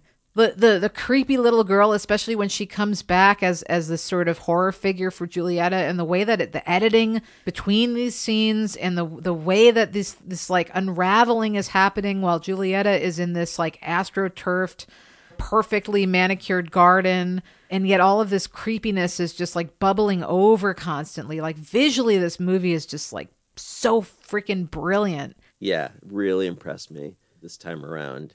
Every, uh, you know, and it all works. Nothing feels like it's not there for a reason. And that I think that was sort of my problem with some his more outrageous visuals, but uh, it all works in this one. The one question I have, and I'm you know going to go back to the domesticity angle that that I brought up in La Dolce Vita, is Fellini seems to be falling into this sort of Italian male stereotype where okay, my wife is is to be the mother is is there for to be the mother of my children, and my mistress is for sex, and that's in, in these three like clearly autobiographical features. uh, You know, his first three features in the '60s, they're dealing with this issue of you know a man cheating on his wife and why do i do that? Why do why do we do that? He is playing with this virgin and whore thing that is you know omnipresent in italian cinema but children aren't addressed at all in this film. Like it's addressed in la dolce vita with with steiner's children. But otherwise i guess because fellini didn't have children with giulietta messina as far as i know maybe he did They had a child who died for after a month. uh, well, but uh, you know the the whole mother aspect of the virgin horror dichotomy doesn't show up in Eight and a Half or Juliet of the Spirits, and it sort of seems like that's missing a major part of that whole trope. How do you be the, the the Virgin Mary, mother of God, mother of all, if you don't have any children? It's so pointedly not addressed in this film that I, I feel like it must be addressing that in some way. I mean, there's a, there's her uh, nieces galloping around. Yeah, and her own mother, like her relationship to her own mother and her sisters, is is a big part of this. She's got a, a younger, beautiful sister who, uh, you know, at, at some point, her Julieta's husband asked to, played by uh, Sylva Koscina, asked her her younger, beautiful sister to pretend to be his wife for some some uh, you know South Americans he had to entertain sometime and you know her older sister is uh, being supportive of her finding out if her husband's having an affair and you know takes her to a, private detective and that's sort of a, one of the more plot based aspects of this fairly plotless movie. And then and then it, it's sort of showing her relationship to her own mother which is really conflicted and she can't really connect to her mother. So there is a mother and child aspect to this. Like julieta being a mother to these her niece and nephew like it never feels quite she's nurturing but there there's not much of a mother child connection there. I, I feel more of it when she's talking about her own you know sisters and mother. But I, I also feel like why isn't there more about being you know a woman's function in life is is uh, you know to have children and it seems Why don't you that- think Fellini really thought that? I don't know if he did. I think that like to to buy into um, domestic bliss, I I think doesn't even come that consciously to people. I think it's something where it's just so ever present that you feel guilty if you're not doing it. You know, like and and I think that kind of if you're just talking about like what the root of Julietta's desires are. I mean, like I think number one, just like she clearly is happy to have one love, the way that her husband is not. He's, you know, does not believe in in monogamy, uh, but maybe also is too guilty to admit it. So but yeah i mean maybe it's her own trauma as a child that makes julieta and her own conflicted relationship with her mother that makes julieta not really you know think about necessarily want children of her own but it's extremely implicit if it's there at all. Like it doesn't it doesn't get addressed. And i felt like that was that was an area that i, I was looking for a little detail and, and didn't get any. Because it very much is is saying Fellini is saying my wife she should be at home. She should find her you know her own hobbies but she her role is to be at home and be my wife and and you know be there when I come home from from you know jet setting around the world and and spending my time with all these beautiful people. My wife she, she belongs in the home.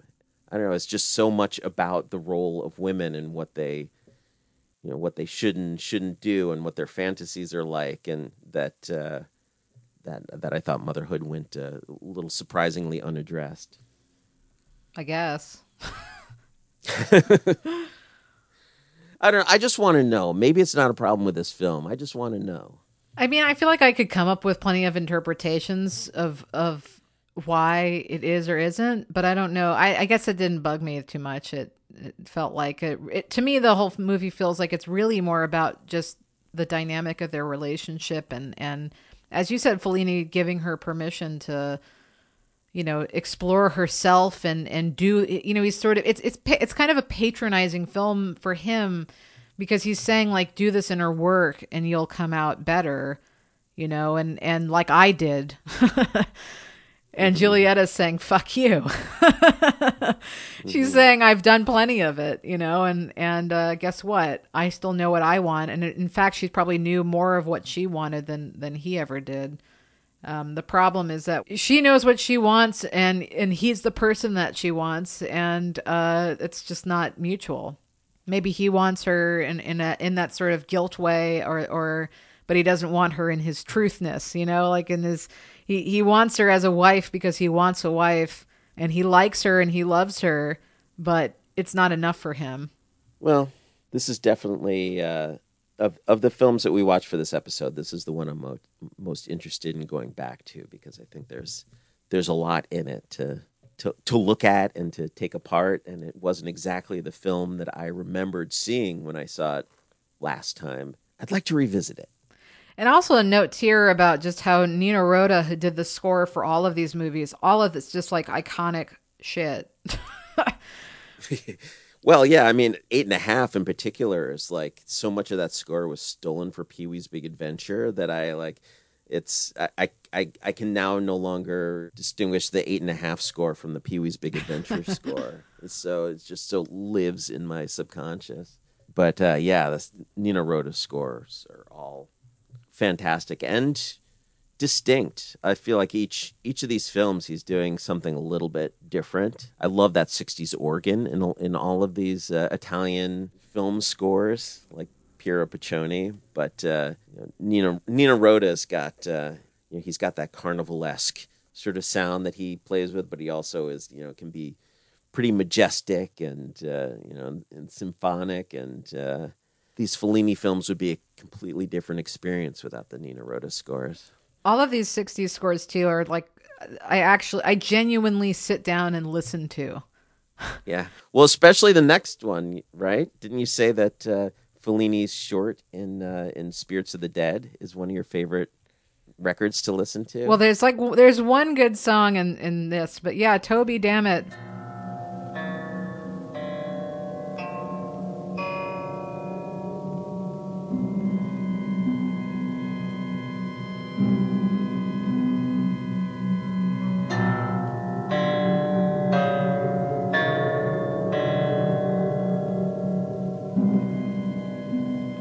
Yeah, Spirits of the Dead from 1968. This is a another anthology movie, so this is another short film, horror anthology because everything's meant to be based on stories by Edgar Allan Poe. The other directors in this movie are Roger Vadim and Louis Malle. I actually liked I kind of like this movie, this all of these shorts overall, but they're definitely varying quality and Fellini's is definitely the best of all of them. But there is a def there's an amazing cast in this throughout. We get like Brigitte Bardot and Alain Delon and, and Jane Fonda, Peter Fonda in the same movie. Um, but none of the none of those people are in Fellini's movie except for Terence Stamp, Cinema 60 favorite just because of Modesty Blaise. Uh, Toby Dammit is a short film about it's a movie about this actor who shows up in Italy, and that is Terence Stamp playing this famous uh, English actor, Toby Dammit. And he shows up in Italy to make a, a Catholic Western, which sounds great to me. We just sort of follow him. I mean, there's this brilliant scene through the airport where we're seeing this kind of moving tableaus of, of everybody who stops to stare at him as he walks through the airport, and everyone's like perfectly art directed and all of this like really like colorful lighting. Terence Stamp in general looks like he's a vampire. He looks like totally drugged out and out of it, sucked dry by by being famous. And we kind of follow him as as he's hanging out with the beautiful people. He gets interviewed for television. He's this huge, massive star. he starts talking about how he keeps seeing having visions of the devil who comes to him as this little girl. I don't know. Do I do I spoil the whole thing? I mean, it's Edgar Allan Poe, so you know someone's dead at the end of it. but yeah, he's basically follows his his visions until he um, tries to drive off of a bridge and gets himself decapitated, and that's the whole movie. And it's great. It's brilliant. It has this amazing soundtrack. As I said, every single part of this is just so beautifully art directed and put together. It's just sort of stunning to watch, even if you're not paying attention to to what you're seeing and and it's it's simple. I I thought maybe there's more to it. I, I think you like this a bit more than I did, but it is. I thought just pretty straightforward about fame and, and the downsides of it, and uh, you know this idea that he is continuously being sucked dry by everybody around him until he is just so spiritually bankrupt that he'd rather follow this vision of of the devil and and thinks that I can do everything. I've I've survived all of this. I'm so important, and uh, you know the the world sets him straight. Feels a little bit also like almost like a James Dean kind of a thing happening here. The decapitation for or no, that's James. That was Mansfield. Did they both get decapitated? Mansfield got no, but just like a death, like you know, the, uh, an upcoming star death in a car. Yeah. Yeah, I mean, my memory of this film was a you know descent into hell, except when the film starts, he's already in hell. Like there, there are red filters on everything. Like when they're landing the plane, the airport, like everything is red. Like he clearly is already in hell, and he's just sweaty and looks like crap. And um, and I, mean, I think some of that is supposed to be the heat of of Rome and, and just coming to Italy and you know never really wanted to come in the first place, but uh, you know he's promised a fancy car, so. Uh, so he came and uh, and just you know getting off the plane in the sweltering heat is is too much for him. I mean, I think the the idea is that you know all three of the films in Spirits of the Dead are about these three people who have already gotten to the point of Marcello at the end of La Dolce Vita. They may have at some point had a dream, but they've achieved it, and they've, they've sort of gotten to some culmination point where you know this is it. This is this is where I'm going to be, and and my uh, you know my my choices have led me to this life of decadence and and uh, meaninglessness and uh, and where do I have to go from here but uh, but straight to hell. And I and I love how in Toby Dammit which is like pure like from be- beginning to end is just pure dream logic. Juliet of the Spirits is is very close to being you know beginning to end dream but this is like nothing but but Fantasia and it's glorious. Like I I really feel like this is Fellini's indulgence in just putting whatever crosses his mind onto the screen, and it's it's amazing to look at. A lot of this the film is at this quote unquote Italian Oscars ceremony, which I mean I.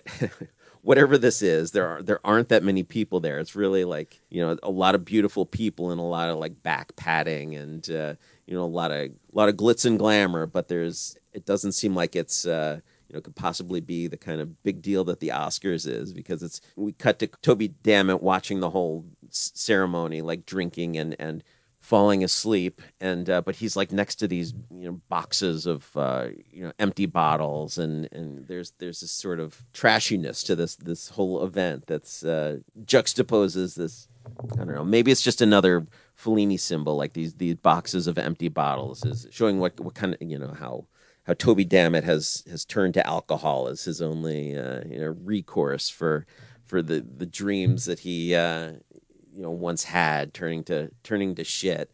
Which is then when he gets into his car and we go into full Clockwork Orange driving sequences. A, a good you know the last third of this movie is is uh, Terence is Toby Dammit in his Ferrari, like driving around Rome, and then like somehow getting going out you know to the neighboring rural areas of Rome and getting lost and not being able to find his way back. And it's just a lot of him you know, driving down these streets and turning around and going really fast. And like not, all the people on the streets have been replaced by mannequins. And uh, he he runs into some of them but it's uh, I mean that's a lot of fun to to watch. But it's also huge. I had think, to have been a huge inspiration for David Lynch and also that that one Radiohead music video. Yeah, I mean, I think this as uh, it's hard not to link Fellini and David Lynch because of the, the, dream. You know how how they both seem to tap directly into their dreams and put it on the screen. But Toby Dammit is is definitely it seems like of all of Fellini's films, probably the biggest influence on Lynch.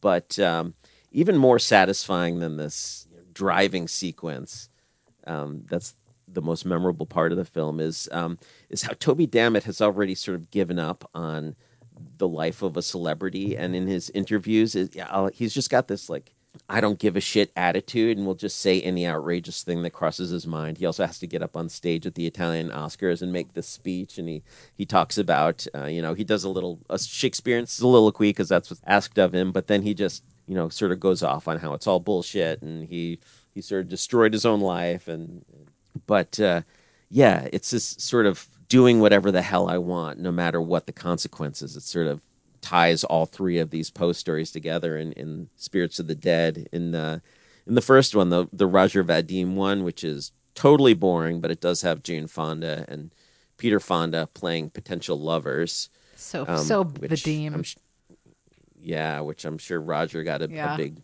big chuckle out of. But yes, Jane Fonda is just a sadistic baroness who um, has orgies and and uh, murders people and is you know does whatever the hell she wants and finds the emptiness in that. And the, second one, the Louis Malle one, is Alain Delon is just this this bastard who um, is just a bully and will abuse people and you know just has managed to get his way in life just by being a bully and taking charge of every situation and just being you know awful to everyone and you know scaring them into you know letting him do whatever he wants. And he's he's tortured by his doppelganger who shows up and it also has the same name William Wilson. And uh, all three of these films are sort of about the the dissatisfaction of, of following your your your worst impulses the consequences of that. So I think as far as anthology films go it's one of the better ones. I think if the Roger Vadim one wasn't so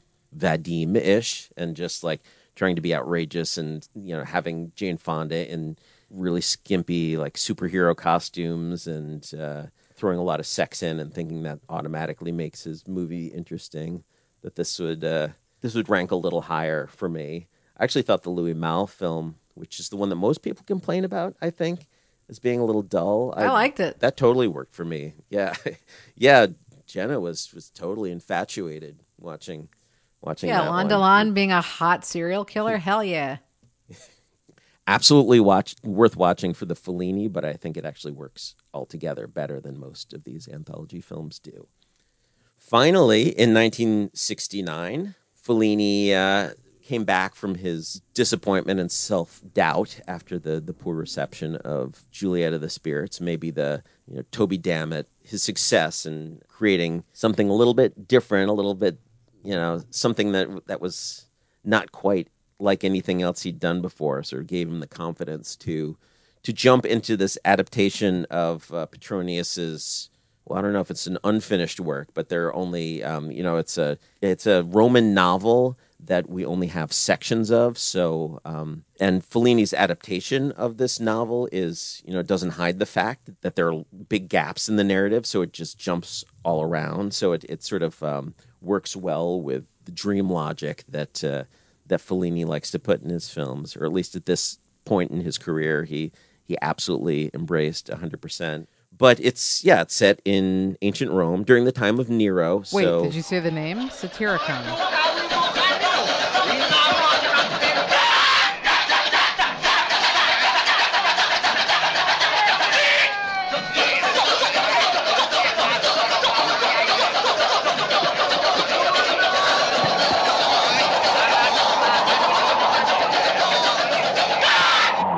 First century AD.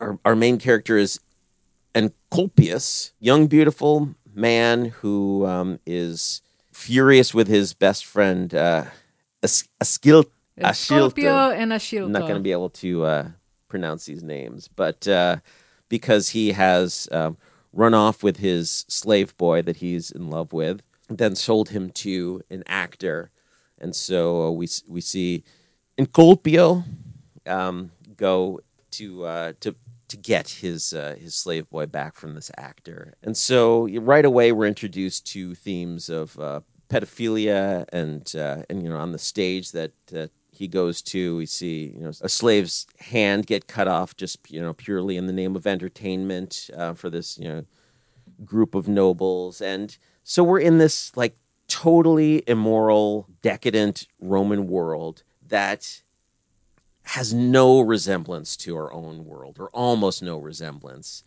I was thinking this as I was watching this film, um, which this this is the second time I'd seen this film, and I actually didn't actively didn't like it the first time I saw it, you know, back in the '90s or whatever.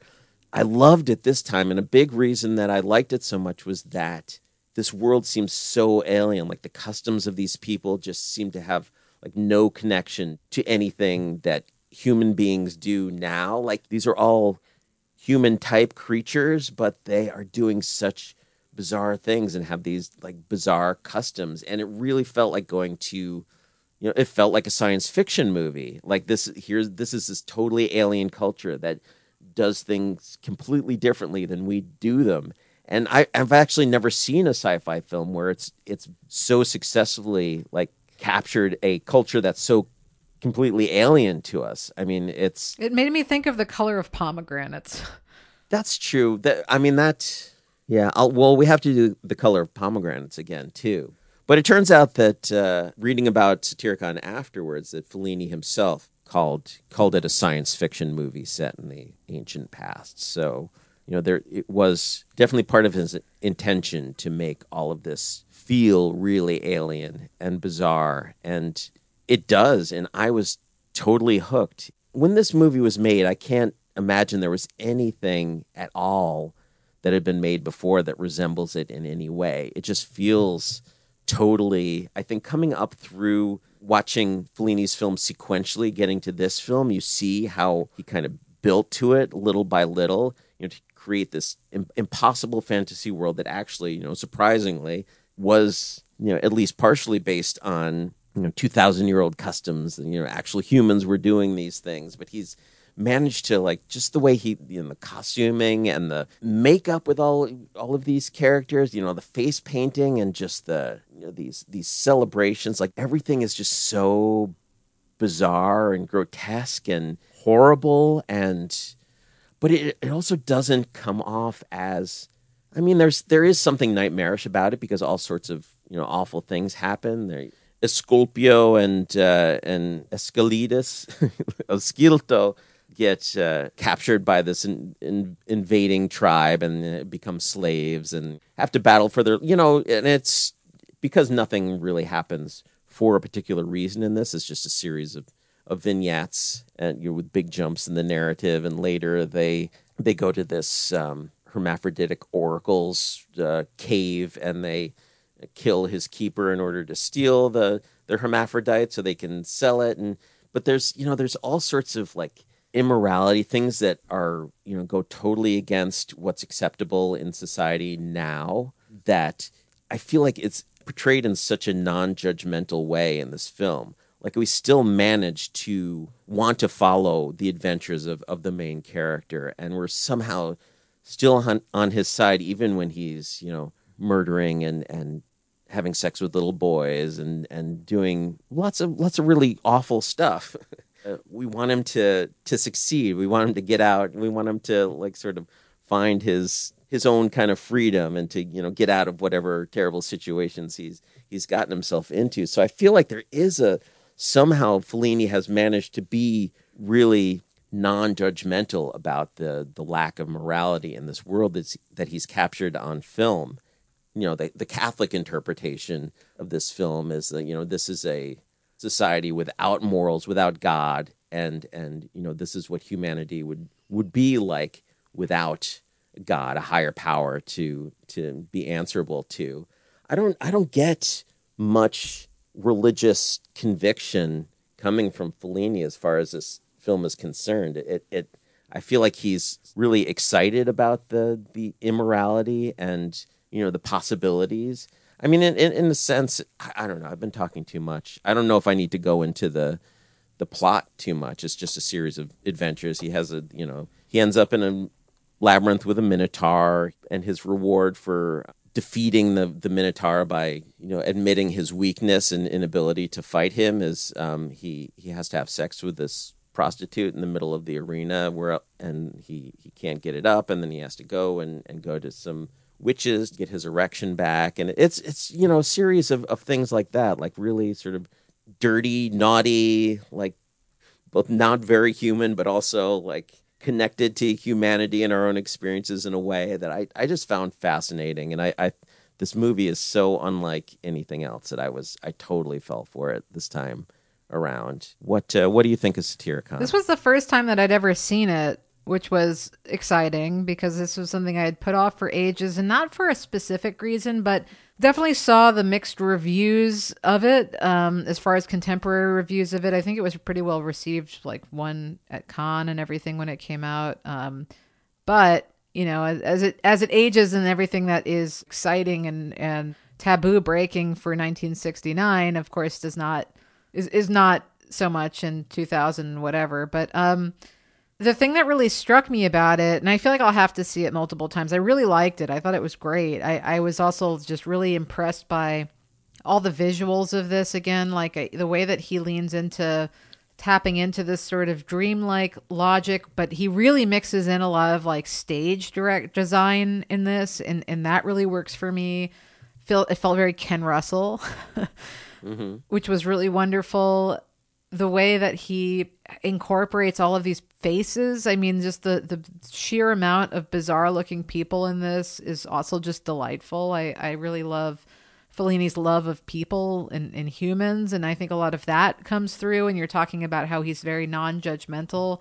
I think that that really is just his love of, of humanity is kind of what's shining through and I and you're it's interesting that you're bringing up Catholicism too because in in a way I kind of feel like one of the stories and maybe we can talk about this after but one of the stories of Fellini through the 60s is is kind of him losing his religion. he still he still has the hangups hmm. from it. He still sort of again he views it as a trauma and, and something that in a way is almost brings people together as a trauma more than it does as uh, a gu- guidance or you know some sort of like way to live but um, this movie, I, I totally agree with all of the, you know, this this calling it a, a science fiction and and uh, everything that is strange is absolutely delightful in it. But to me, what it what really comes back to is like he spends all of his other films. Fellini spends all of his films digging into the ego and the super ego. All right, it's all about you know who am I and and like my morality and and what is what is my set of morality and being self-critical and this is like the one movie of the 60s where he really digs into like the id you know the sort of primal like what what does it mean to be human?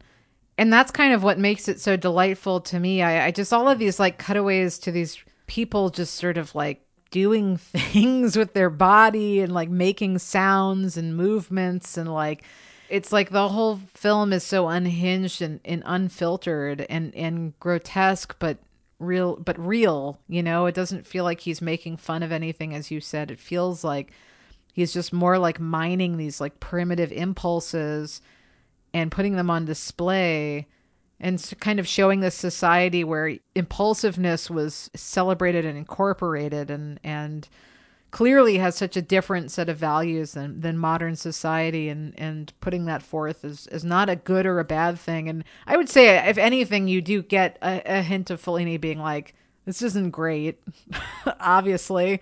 you know, he's not really, he's definitely not celebrating it because I guess this is part of the text too, but it's like, you know, obviously like it's a, it's showcasing all of these people in, in a not so great light.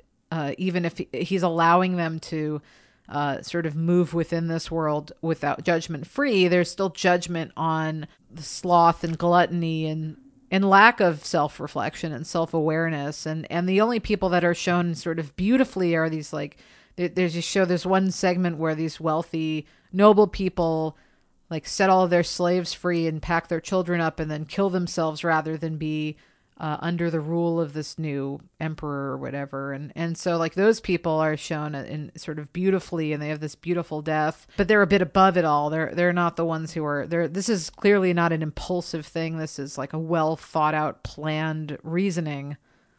So there there's a bit of judgment. But it's very yeah. frank about homosexuality which i thought was kind of interesting for 69 yeah and also interesting for Fellini who I don't know, he has not shied away from showing, from having homosexuals in his films, but he is so like his his films have been so rampantly heterosexual, at least in terms of the impulses of his protagonist, that uh, it does you know it makes you think about what. Uh, what Fellini's uh, sexuality might be, and what uh, you know, why he he threw himself so gleefully into this extraordinarily bisexual world, and and I think you know a lot of it is just following the id. If it moves, fuck it, sort of idea, and, and the appeal of that, following your, you know, whatever you know base motivations you might have, and just it's you know, it connected to Toby Dammit in that way, and the, the Spirits of the Dead. I mean, all of his films really is about about following your impulses and then feeling guilty about it. But in this world, there's it's it's pretty much guilt free. Like no no one no one feels any guilt about anything, and I think that's that might be part of what was so freeing for Fellini with this film is that not having to have any hand wringing. And, and frankly, I, I was relieved to not be able to see Fellini himself as a character in this film after going through all these other films where he's just sort of self-flagellating and you know talking about what a bastard he is. He's not, you know, other than allowing us to tap into his his dreamscape and you know see what what kind of horrific, erotic, uh, you know, bizarre images he has in his head. There's not he's not talking about himself as a person at all in this film. I kind of enjoyed that about it after after all of these others. We also for this episode watched a, a little uh, hour long feature that uh, that Fellini produced for television, actually American television because it was shot silently, you know, without sound, as all of Fellini's films this period were, and then dubbed later. Like that was how you know, Italian cinema at the time, no direct sound. Um, but this one was all people that he's filming in this semi documentary are uh, you know speaking English and and you know Italian, but then if they're speaking Italian and they're being dubbed in Italian, and then somebody's translating what they're saying, but uh, and it's just it's um, you know partially behind the scenes of the making of Satyricon. You see some of the casting he's doing for the film, and it's also you know Giulietta Messina is there, kind of talking about how Fellini loves to feed homeless people at the uh, Coliseum, and you know shows a clip for, that was cut out of Nights of Cabiria. That's uh, kind of about that. And Marcello Mastroianni is in there as himself, and he's he's even more clearly playing a version of himself and not actually right he's like surrounded by all these people that are doting on him and he's like wearing a big fur coat. It's definitely like totally totally bullshit. Yeah so it's sort of a um, i mean it's directed by fellini himself and he you know he he put this together and it seems it, it definitely has an afterthought feel to it. Like he didn't exactly know what he was doing but he shot a bunch of stuff and sort of getting at what he's uh, maybe because he couldn't put himself into um, Satyricon as as much as uh, he might have wanted to. He he paired it up with this this little TV special that uh, where he gets to s- sort of talk about what he's all about and why he makes films. And I, I didn't find it that revealing, but there are also some interesting little bits in it and it's worth worth watching and worth bringing up in this episode but you know what's refreshing about it it's like it's actually a love letter it's a love letter to, to all of his actors and everything that he's doing for once. Like the, there's a no none of his self critical stuff. It's just about how much he appreciates everyone around him. So it's kind of it's fun for that. Yeah, yeah. No matter how much how self critical Fellini is, and you know how much his movies are about himself. In every movie he makes, he definitely gets across how much he loves people and loves how you know people's differences and loves the you know just just faces and you know just the the variety of life. And that's sort of what inspires him more than anything making making films. And uh, it's nice nice to see it stated so directly in in this little featurette. And that's Fellini. Yeah. And I think the 60s you know in a lot of ways it's his peak. His two most famous films, La Dolce Vita and Eight and a Half, were made in this decade. But it also it shows a progression, like it it, it is is this decade is clearly like shows a transition from what he was doing in the 50s to the 70s and uh, i don't know do you, you you you brought it up first do you want to talk about uh, the the evolution in, in these films? Well, I just think that you really see him progressively losing his mind from beginning to end. I mean, but it's kind of glorious for it because he's very open about it. We we love uh, both of us love uh, which is of course 1959, so we couldn't talk about it here. But that really is the beginning of this this journey for Fellini. This an inner journey is reflecting back on how things were, how you know the the small town mentality and and then you getting getting to the big town and, and trying to break in and then breaking in and regretting it basically uh, but you also just sort of see Fellini getting so I mean, I, he had to be doing a bunch of drugs because otherwise, I don't know what else would have inspired it. It's like really the the story of the '60s from 1960 to 1969. Uh, the way that his filmmaking evolves from as simple as black and white to color, but really from something that is more of a straight narrative to something that is just completely like dreamlike, abstract, otherworldly. It's just so satisfying to sit down and watch all in one and and just really accessible, really fun, funny. I mean, I I don't know. I find Fellini very relatable in a lot of ways, uh, even when he's not relatable. The way that he reflects on how he's not relatable is relatable and and I just there's something about the way he makes movies and I think that this ties in maybe a little bit to the fact that he was, you know, he started off as a cartoonist, has always been, you know, vi- very visual, very um dynamic in how he shoots films, let alone the, you know, how he's writing them and, and the way that he's portraying his characters. But, uh, you know, the, the visuals are just so important to him and the staginess of that, the, the colors, the, costumes, Nino Rota's amazing score, just the way that all of this stuff comes together that that, that really helps it. Oh, we didn't mention the score of Satyricon is like insane. yeah, I uh yeah, I mean Nino Rota does some of the score in that, but some of the most memorable music, like I don't even know where where it got dug up. Like that Minotaur Yes. scene.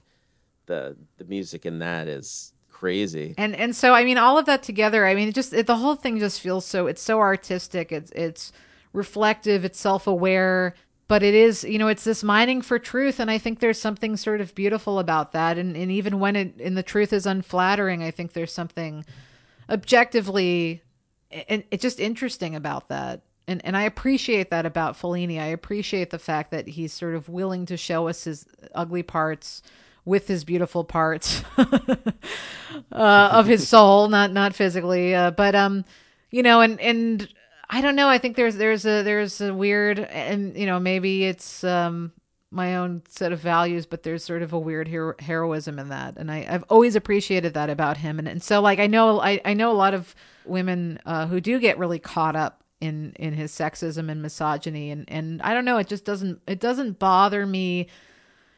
It's there for sure, but the way that he at least acknowledges it to me is is sort of enough for me to be able to deal with it. He he calls it out and he passes his own judgment on it many a time, and and he still struggles with it, and that that's relatable to me is the struggle of knowing you're doing something that's incorrect but you know you you can't help but do it. And and you know not even knowingly half the time. It's not even a conscious choice. Like the conscious choice is to not do it and yet here he is still falling back into these same patterns. And i don't know it's very human.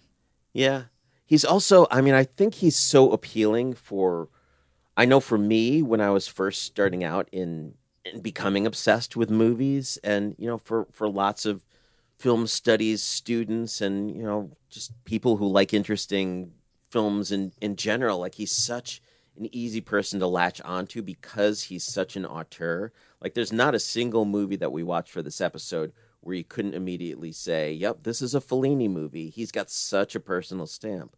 Like such a, some of his '50s movies, you know, there's a lot in there that you can see is Fellini, but like in the '60s, he really like went went on uh, whether he was inspired by the you know new wave critics and films and and them talking about how the only interesting films are the films that are clearly written by a single person, a single perspective that it can, you know, there's only one author and they are expressing themselves and the the subject of the movies are the the author himself and you know Fellini fits that bill perfectly. You know, better Godard or or I think he makes more entertaining films. They're easier to watch than Godard's in general and they display a a unique touch in a way that Bergman is another. You know, it's obvious you're watching a Bergman film when you turn one on, but it's also the philosophy, the way that the you know the characters address each other, the you know the subject matter of, of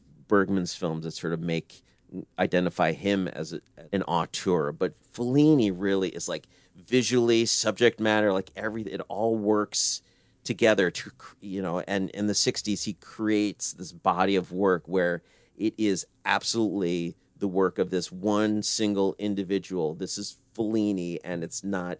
You can't confuse it with anybody else's work. This is he. He sort of creates a a tower, a monument to himself with these '60s films that you know when you're first entering you know the the world of film and becoming obsessed like it's such an irresistible tower to want to climb to get to the top of because you I, I don't know I, I don't know if you had had the same experience when you were first being introduced to Fellini's films or when you were first getting obsessed with film but there's something about Fellini that really is rewarding when you like first identify oh yeah there are people making these films. Every choice in this film that i'm watching is made by a person. And i can see in these films that there is this one insane genius who is making every single little choice in each of these films that initially was the, the most appealing thing to me about Fellini and it still is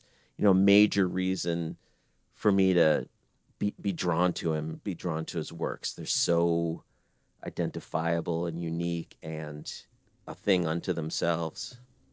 like absolutely. I don't know what the first movie that I started to sort of recognize that every choice was being made by the director or by a person rather. Uh, that's a great way to put it. I that's like that's definitely like a one of those key realizations where you, that's the turning point if you either care about movies or you just like movies. Mm-hmm. Uh, I don't know that Fellini was that for me. I think Fellini, I was sucked into the visuals first, but um, that's definitely become a huge part of what I appreciate about Fellini's films in in the time since, though, and especially like La Dolce Vita's. I really like. Man, I like hate to be a cliche, but like that's the one where like man, just every single time I watch that movie, there's something else, and and I'm just so impressed with it each and every time, and and especially the way that it's just so much deeper than even the critical reception of it really was as it when it came out. And and I think even now it, in a way it's become even more it's very easy to to create a caricature of these older uh, movies as they get held up as as being you know a piece of brilliant cinema. It's so easy to dismiss that. And I don't Fellini is just one of those directors where I I really I can see the genius just every single time. Yeah, and you know there are people who try and imitate like, is there is there a more imitated director than Fellini? Is? I mean, besides just Woody Allen, I mean, like Paolo Sorrentino basically remade La Dolce Vita as, as the Great Beauty, and then his his terrible movie Youth after that was set in a in a health spa like eight and a half, and then was kind of you know he kind of made a career for a little while out of remaking Fellini movies. But I think that every you know he's he's such an inspiration to so many other filmmakers who think that they've got the the stuff to to be the Right. next Fellini that they can you know like dump their subconscious onto film and have it be interesting you know these fascinating works that that Fellini has created and they just don't succeed Uh, you know not that they're valueless but but there there won't ever be another Fellini that's that's for sure So at the at the- at the end of this whole thing, what do we think? Fellini best director of the '60s or bestest director? Of the 60s?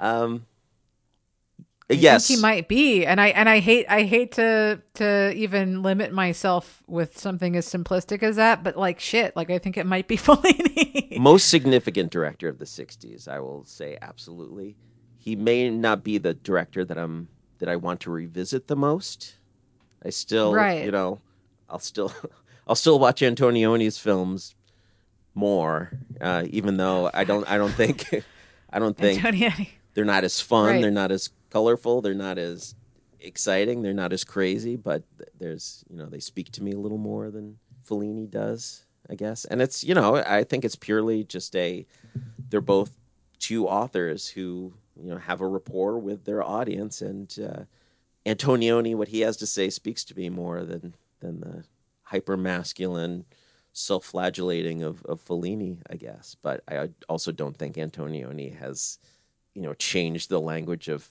of film and the way that people watch films the the way that Fellini did at all. So that's that's the our overall conclusion is be more selfish and you'll change cinema forever. Yeah. that's like the but that's the conclusion all these jerks took from Fellini and that's yeah. really wrecked cinema. So, you know, who knows? cheat cheat on your wife and make confessional films about yeah, it. come on. You'll be a genius like Fellini.